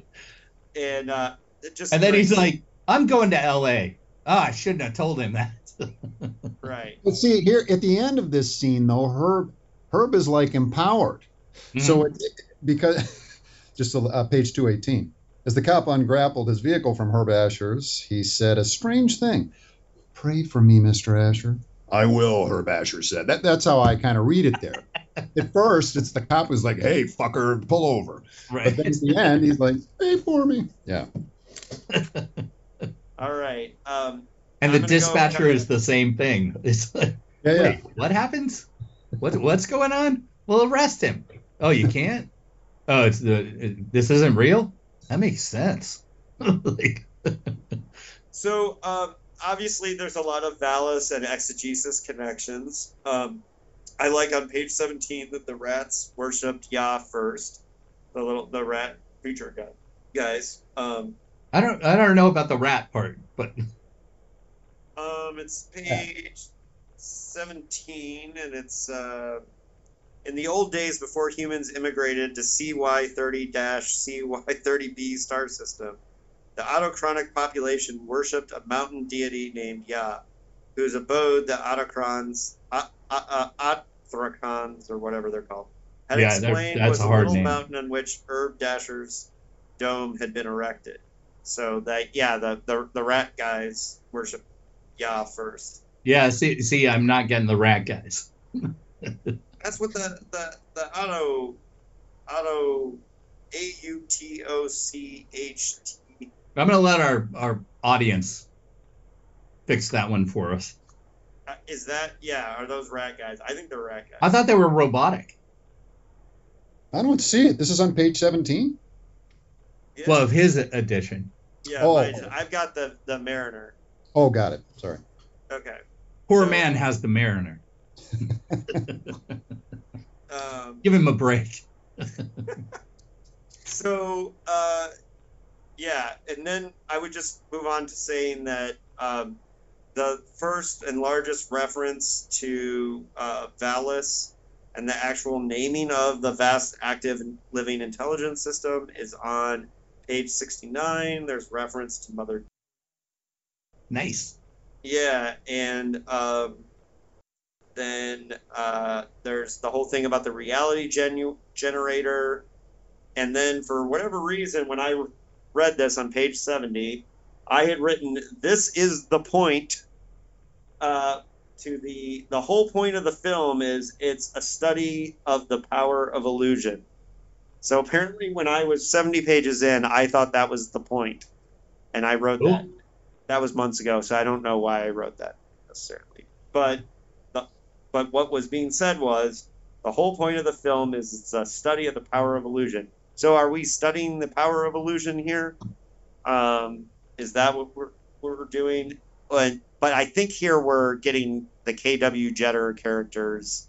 I think we're getting that. Maybe I don't know. What do you guys think? I think every, I mean, yeah, we're studying the power of illusion. Is there any truth anywhere in any form?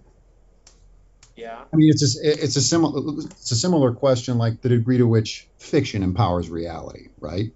Uh, fictions of our minds, uh, in adi- the fictions that and the illusions rather that let's limit it to the divine invasion or just you know Philip K. Dick in general. Well, the, I mean, I can I can say by personal example that uh, you know illusion is life is because I I was I was brought up by TV. I didn't have like dynamic parents. I had, I had television, so I learned how to shave by Danny Glover doing it in Lethal in uh, Weapon. Lethal Weapon. Yeah. You know, uh, like the TV dads were were my sort of version of dads.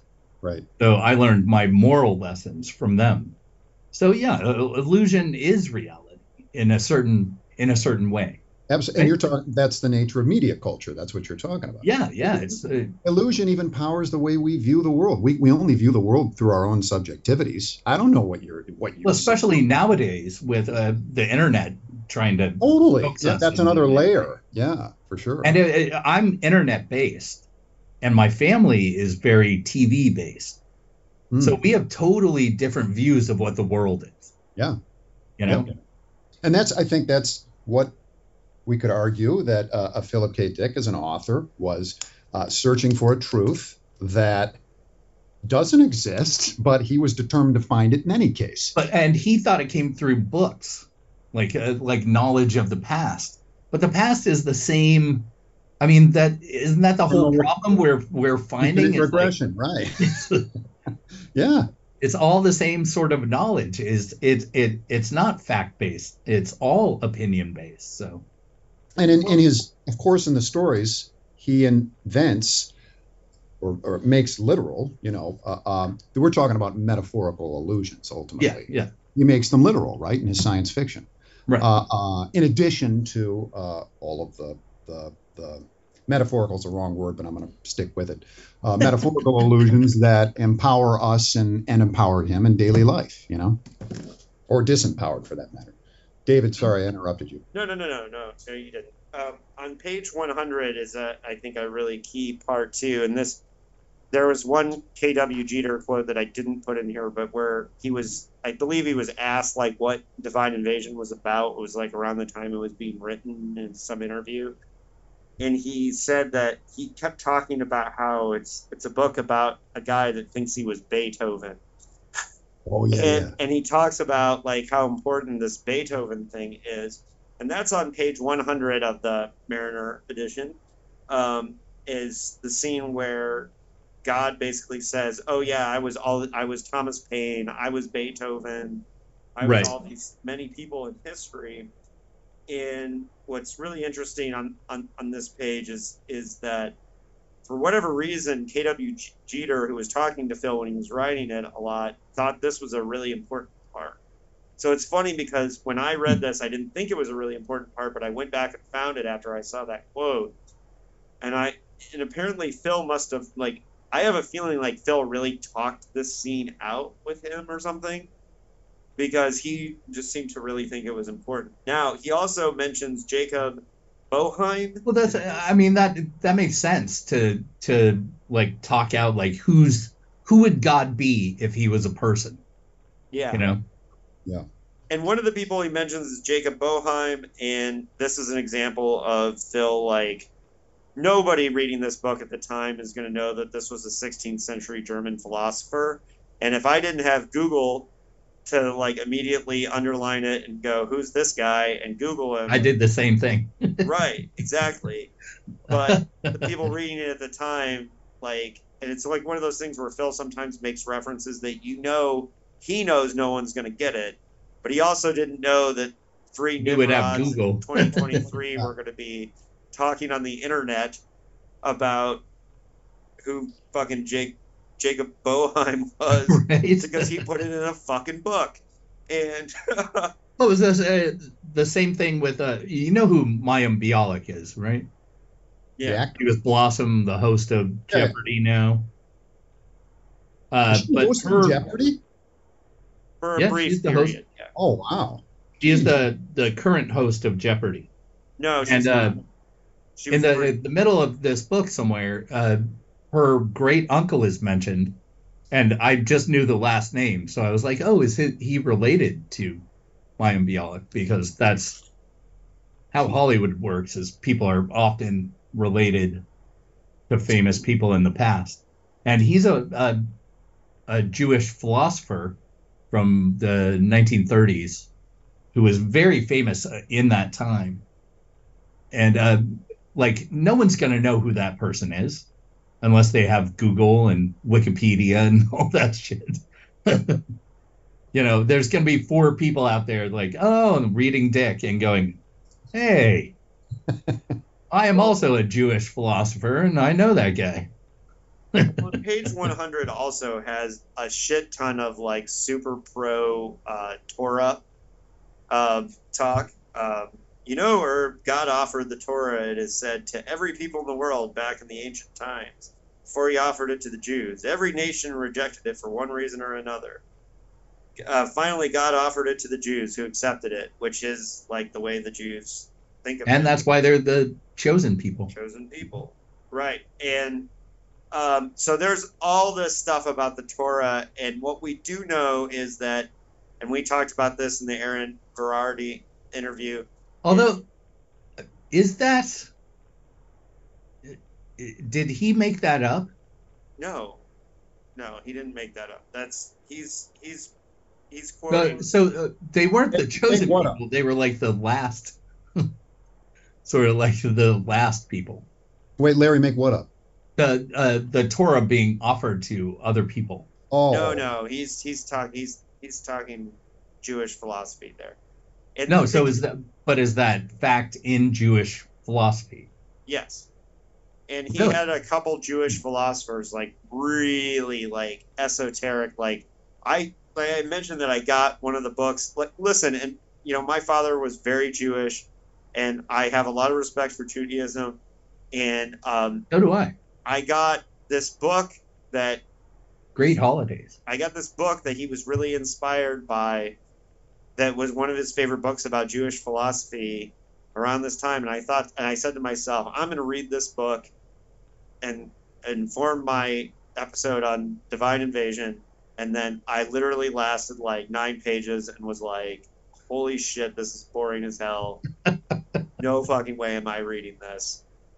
Like really intense Jewish philosophy where I was like I didn't have a bar mitzvah. I not Like a deep dive into the Torah, so- or Yeah, and I could not get into it. And You didn't go to temple or anything, uh, David, when you were growing up? Yeah. nope, hell, I've been to temple probably more than David has. I probably have. no, that's not true. I went to a lot of stuff with dad, and I went to a lot of family like bar mitzvahs. Okay. Okay. So I did, but it's a long story. But my mom wasn't Jewish, and my dad basically got kicked out of the family for marrying my mom first until my sister was born, and then everything was forgiven. But but this was the '60s, and it was a big deal, and my father was very angry about it for many many years, and then when my mom passed away, he got way back into Judaism, like hardcore. Yeah. So we, my dad got back into Judaism hardcore when my mom died, and I was already like 12 years old. So, but one of the things that he had promised, my mom and dad had promised each other before my sister and I were born, is that they would let us choose religion on our own. And by the time like he got back into Judaism, I was already punk rock, and it just it. yeah I mean, there was a short time where I thought about wanting to have a bar mitzvah just because the party looked pretty rad. So, They, yeah, and there's money involved. Yeah, exactly. Yeah, I, I mean, I thought Sorry, about it. I'm American. I heard how much Torah you have to learn and how much Hebrew you had to learn. oh yeah, you you actually have to know your stuff. Come on, yeah, and dyslex- dyslexia didn't make for great. Uh, oh yeah, re- reading the Torah with dyslexia must be Ugh. insane. because it goes the other way, which is another Yeah, thing. it's it's a, yeah, an so, added element. Speaking of Judaism, there's uh, the the Fiddler on the Roof thing was really funny in the beginning. We talked about this in the Aharon Varady interview because it's like, do you really want Fiddler on the Roof to represent Judaism? I don't know, but I- I guess It's it in does. popular culture, so Yeah, Herb perceives it as torture, right? And Half Life. Yeah. yeah. Yeah. The idea that it's just kind of coming through on a signal, and um, you know, but hey, well, guys, we're we are in the stretch run, and um, Judaism was one of the, one of the last uh, things I wanted to talk about. Um, I think there's a funny line about Judaism on page fifty-seven. Um, Rybys said, uh, um, but I'm a Jew. I would be a Jew. That's what got me into this. If I was Gentile, Yah wouldn't have picked me. If I had ever, um, the divine machinery has a peculiar brutality to it. Uh, isn't it romantic? It's cruel. It really is. Um, but what, um, but what's interesting is Doris wasn't Jewish, so right. you know, and studying to be a priest. So, you know, that's just an interesting like where it doesn't match up to the Well, you had to, you know, he was trying to follow a theme in this one. right. Yeah. I mean, she was she was Christian in the last one, in Valis.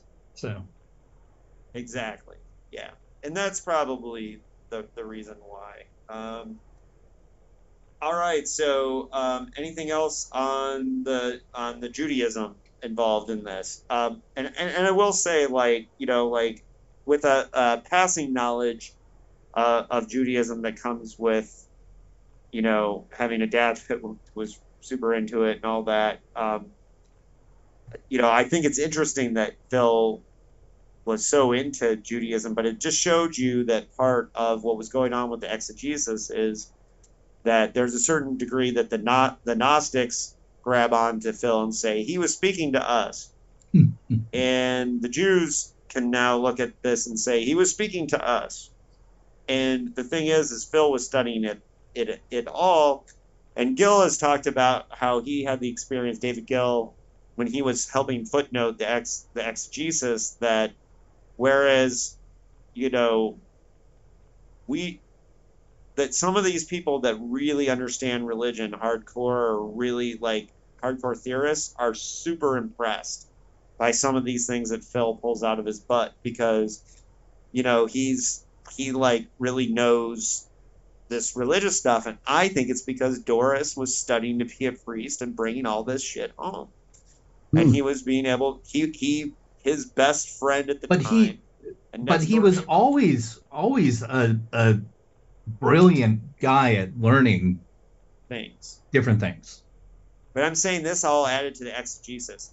And I don't know in all like the footnoting of the exegesis how much Doris is mentioned, but I think she played a huge role in because she was also the one having these discussions with him. I don't know. I just picture them with TV trays because it was the 70s, right?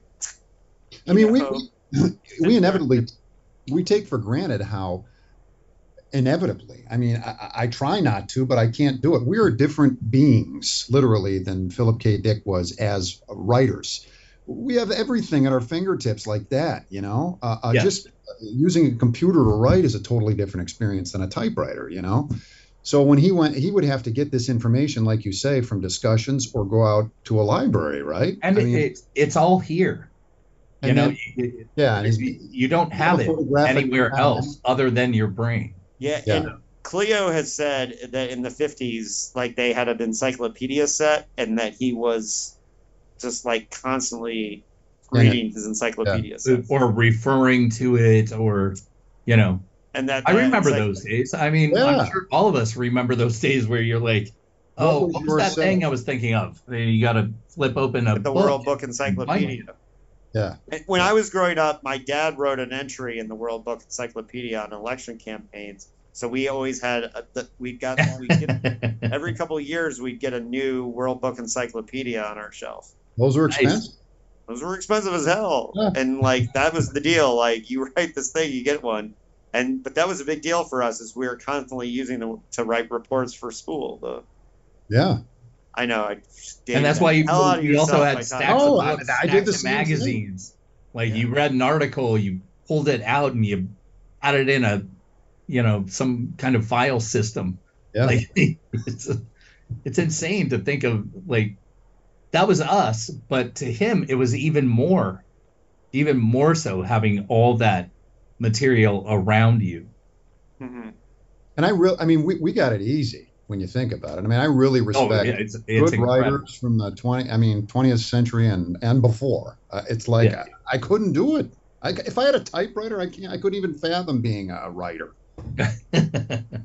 I did I did my first writing on a typewriter, and Did you? that's it's not fun. I wrote amazing punk stories on um, on uh, what's that that that Gomax, the little like green thing that has just the screen. It's the word processing thing. Yeah. Oh, okay. yeah. I it, it you couldn't do anything else.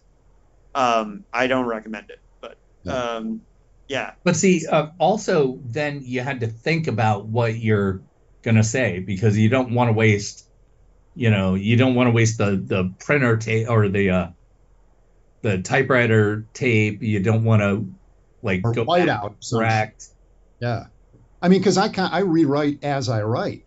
So I Mhm. write very slowly, and I, I revise sentence by sentence. Then I'll go back and revise again. I mean, it's a mess. Yeah. All right, so we have one uh, section left before we get into final thoughts, and that's just uh, funny scenes I wanted to talk about. Um, and the first one is on uh, page 39, and I thought this was such a funny Philip K. Dick moment. Asher dialed the mothership. A moment later, he had the ship's operator circuit. I want to report a contact with God, he said. This is for the commander in chief personally. God spoke to me an hour ago. An autocratic uh, deity named Yah. And I like that he had to like, uh, excuse me, I'd like to report a contact with God. um, and I like that they also don't care. That they're just like, okay, dude. Um, we have your video. No, don't they think he wants an album of some sort? They're Yeah, so they say, um, this wouldn't be the Linda Fox man, would it? Station Five. They like know him as the Linda Ronstadt guy, basically. Uh, yeah, we have, and then they say we have your videotape of Fiddler on the Roof that you requested.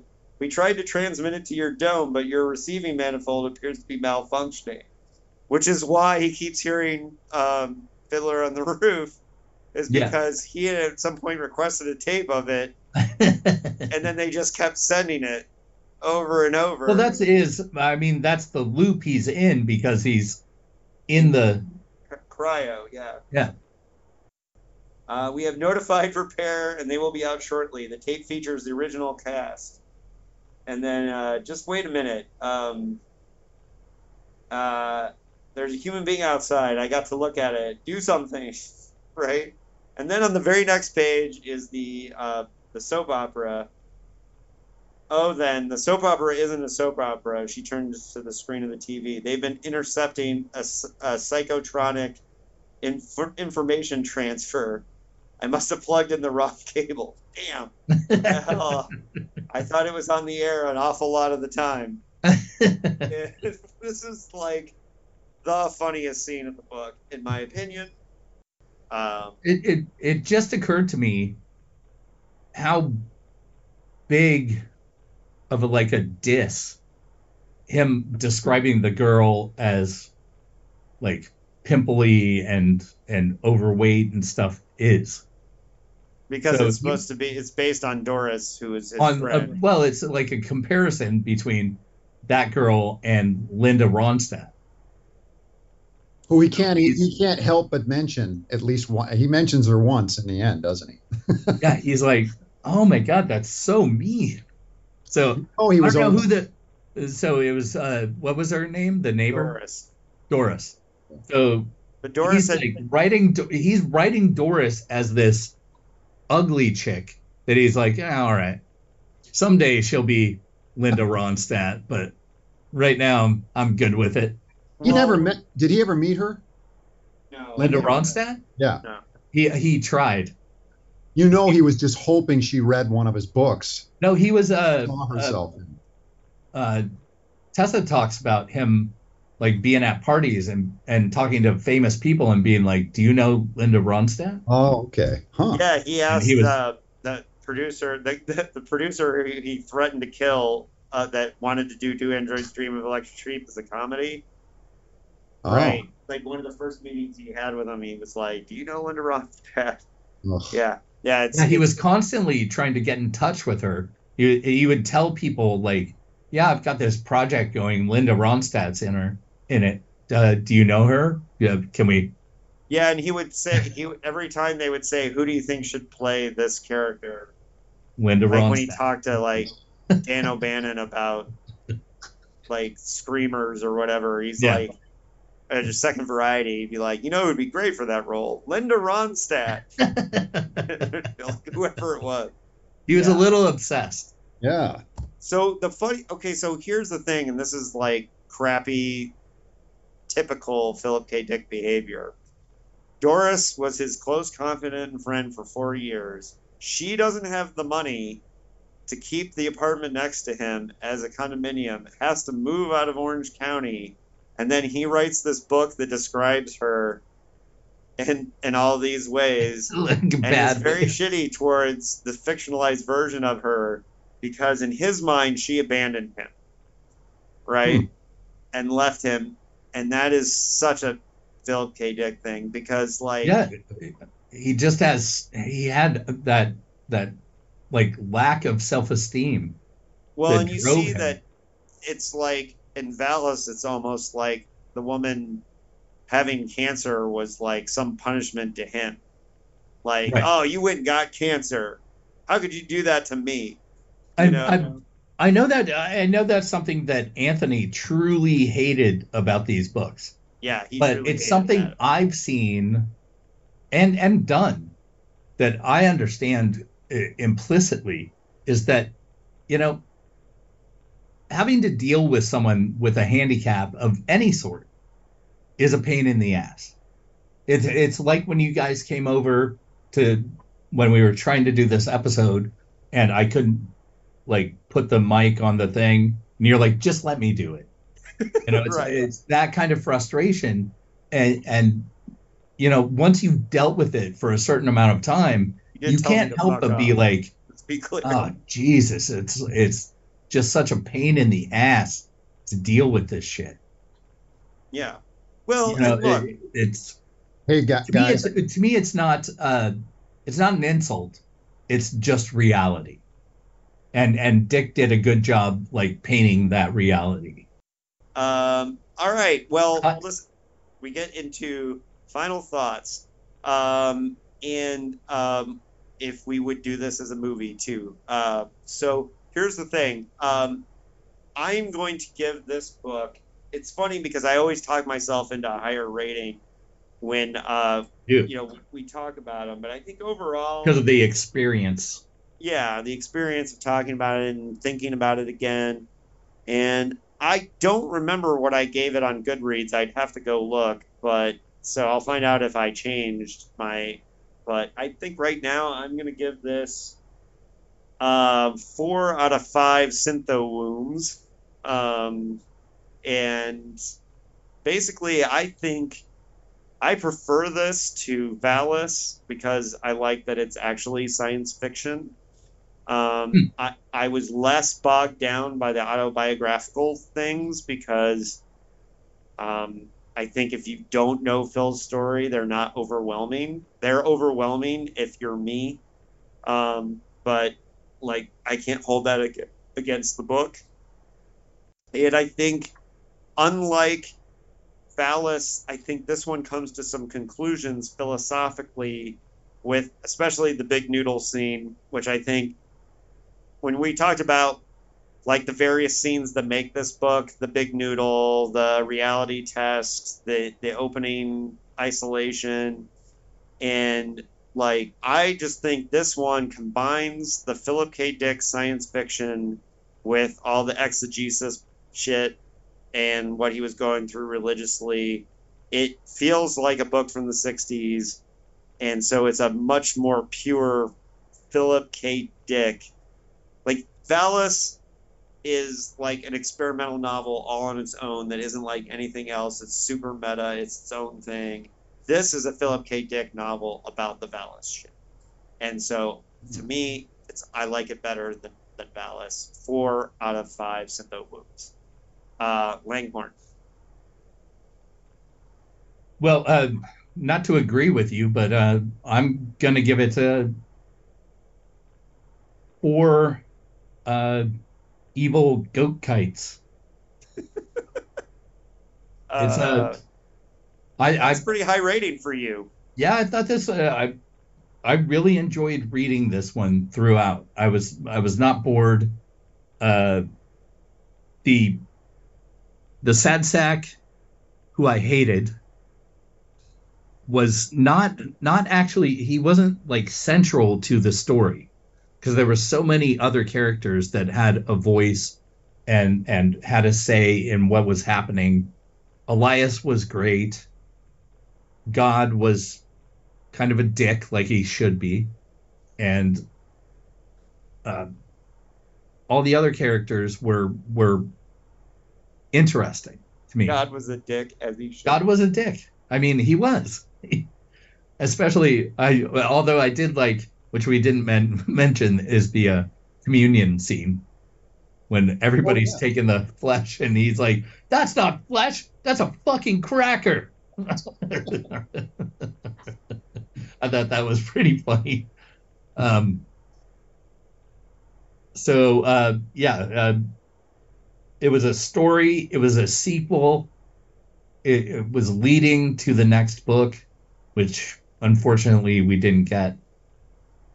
But I enjoy, I I enjoyed this read, so that's my the extent of it. And I'm I'm actually with both of you, but I'm going to give it four out of five Bulkowskis. Now, only because I don't know who is that Bulkowski in this. Mentioned a few times, but I couldn't figure out. Like I couldn't connect it to uh, uh, who it, the character actually was. Is it a detective or something? Probably only appears four or five times in name. But oh my god, dude! The Thrashers Bashers, um, Thrasher Bashers outline from 1962 has the best fictional Philip K. Dick character name ever. There's a character in it named Bear Grip Jablowski. Bear drip? Bear Grip Oh, bear grip. Jablowski. It is the I I could I could not stop laughing at that name. It's I think I like that better than Horselover Fat. yeah, Bear Grip Jablowski. All right, I'll remember that. All right, I'm sorry to derail so your, your Bulkowski- thoughts. No, So, I- Bukowski is the the he's one of the leaders of the world. wow, did we all have the same rating? We all had the Yes. same. Yeah. rating? But I was just, I, I- So just- there's a there's what's his face, the cardinal, yeah. So there's uh the the cardinal Fulton oh, is he Statler Harms, okay. who's the the religious leader, and then Bukowski and his wife kind of run the the the um, non-religious part of society The, somehow. ex- the exposition about his character, I must have been daydreaming when I uh, read over it or something. Yeah, there's uh, there's not a lot. Um, And, and like we said, they, they don't factor in very much. So right, right. But I kind of I like I like stuff like that. And I was going to say just for my little uh, my concluding thesis or whatever. Ah, it's not a thesis.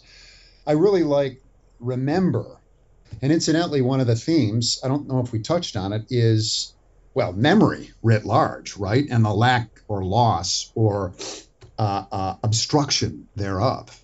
Uh, mem or, or f- more broadly, forgetfulness and, and remembrance, which recurs uh, in other books and stories too. Yeah. But I really like, above all, how he science fictionalizes re- religion uh, in all of these books, and especially in this one. And I remember reading it like you, David. I read this first. I, and I think at the time, this was in the 90s. I think in the t- at the time it was being called the Divine Invasion trilogy. Despite that's why I initially asked about that. Despite it being called the Valis trilogy now, I that I could be wrong, but I was still a little religious back then, and I remember reading this, going uh, thinking to myself, "Gee, this I, I like this better than any religion I've ever studied, or rather been made to study. This is cool." Uh, and I, that feeling when I was rereading this came back to me. Yeah. So uh, um, this is Yeah, if, probably if, if I would have read this in in the early '90s, Yeah. I mean, this would have affected me in, in Totally. a big way. Yep. Because I was studying all religions. Yeah. Like I was, I, I was reading all the books. I I was reading uh, Richard Bach and his crazy ass like uh, hippie stuff. I was, I was all into this, and if I would have read this in Valis, I would have been like, "Oh man, this is my jam, all Yeah. the way." Well, and I read Divine Invasion and Valis like in 2003 is when I read those. So it was pretty. See, I, re- I read part of Valis in in '94 or something like that. I, I think I read like the first three chapters and lost the book on a bus or something. So I was like, oh fuck it, I'm not reading that one. All right, so two things left, and that's uh, how would you do this as a movie? Um, would you do this as, like if somebody came to you and said like you have to adapt this as a film? Um, I would have an easier time with this than Valis. I, I want to hear Big D's. Uh, You know, I honestly I haven't just- thought, I haven't thought about it in any depth, but I'd probably latch on to the uh, um, earlier part of the book. You make a movie, uh, you know, with the domes and stuff. Um, That was exactly what I was gonna say too. Yeah. Yeah. I mean, what, what what are you gonna do? Have two people talking to each other with a goat? You know, two hours. Well, you could do the reality test, and you could do the whole like. hey, No, I- Waking Life is a, is a great movie, and it's just people talking to each other. yeah, that's true. coffee and cigarettes. You know, it's just people Oh, talking. Yeah, like that's that true. movie. Yeah. But I mean, of course, you you you would uh, uh, um, weave that stuff into uh, uh, a narrative that might be grounded um, in, in the dome world. Carrie Yeah. wants me to shout out My Dinner with Andre as a movie. Yep, just two people talking the whole time. Yeah, and um, well, Just watched that one last year. A great movie. um, well, here's the thing. I I would focus on the. I think there's a story about God coming to Earth, um, and you start off with science fictional parts, and then you you kind of do it in a like man who fell to Earth kind of like Hmm. you know weirdo like you know do people you know the the philosophical conversations that happen when God shows up in this this near future dystopia and people have to grapple with with the idea of it. And you could make a funny movie. I, I would go for funny. I would go for weird and funny. I actually agree with that because I'm I I'm thinking I would go Douglas Adams style with a narrator and try to like Like with voiceovers. keep it light. Yeah, voiceover narrator, keeping it like the story going, but uh, announcing everything that's happening. Yeah. You're gonna pay out the wazoo to the that uh, Fiddler on the Roof soundtrack for the opening scene, but it fades in, Yeah, right. and Herb Asher's sitting there like, "Oh my god!" And Fiddler on the Roof's like playing over and over. Yeah, But I, I just I, I can imagine a narrator just going, and God was going to elementary school. Well, you get the narrator to like you actually get to use parts of Phil's text by doing Yeah. narrator, kind of the way uh, Scanner Darkly did. And um, you know, it's too bad Richard Linklater wanted to use Phil actually reading the book, but the radio audio that he had wasn't good enough. Uh, but I think it would have worked in the movie if the audio was a little. Hey, but I mean, you can watch it on our channel. Basically, um, him reading that part. Yeah, yeah. Um, so here's uh, the thing. I I think uh, we've got a pretty good idea of how we would do this movie. So, Electric Shepherd, uh, if you uh, want a Divine Invasion movie, you know uh, the dudes to call. So, um, on Right. that note, um, I'm going to start off our Dick like suggestions. And um, this has been a great year for uh, modern science fiction, and there's a lot I could have gone with. in the mountain, uh, the Mountain in the Sea by Raymond Nayler was really, really great. Meru by S.B. Divya. Annalee Newitz the Terraformers, but I just finished last night reading Rudy Rucker, former winner of the PKD Award. Uh, Rudy Rucker's newest self-published novel, Juicy Ghosts. And Juicy Ghosts is kind of uh, it was written in 2020 and it's very obviously about 2020, but it's also about AI and it's very PKD because characters in it are uploading their consciousness to life boxes and waiting for cloned fresh bodies and it's very funny. Um, there's a scene about AI generated donuts that's absolutely hilarious. Uh, for example, um, I laughed a lot reading at Rudy Rucker. And if you want to read a book that's going to confuse you with just like weirdness, um, a Rudy Rucker book is definitely destined to do that. And one of the things is is that when he's tr- traditionally published, he's had to tone down a lot of that. Huh. But when he publishes it well, himself, look like wetware and all of those. yeah. Yeah. which I still like, but um, this book is not toned down in the weirdness. Yeah, I was uh, was wondering why it was self-published. Yeah, I think he just like he said that he submitted it to a couple publishers, but I'm so pissed about that. I would have published that shit through Anti-Oedipus Press. Totally. I used to correspond with him years ago. He self-published that. yeah. Oh, Well, Uh, yeah.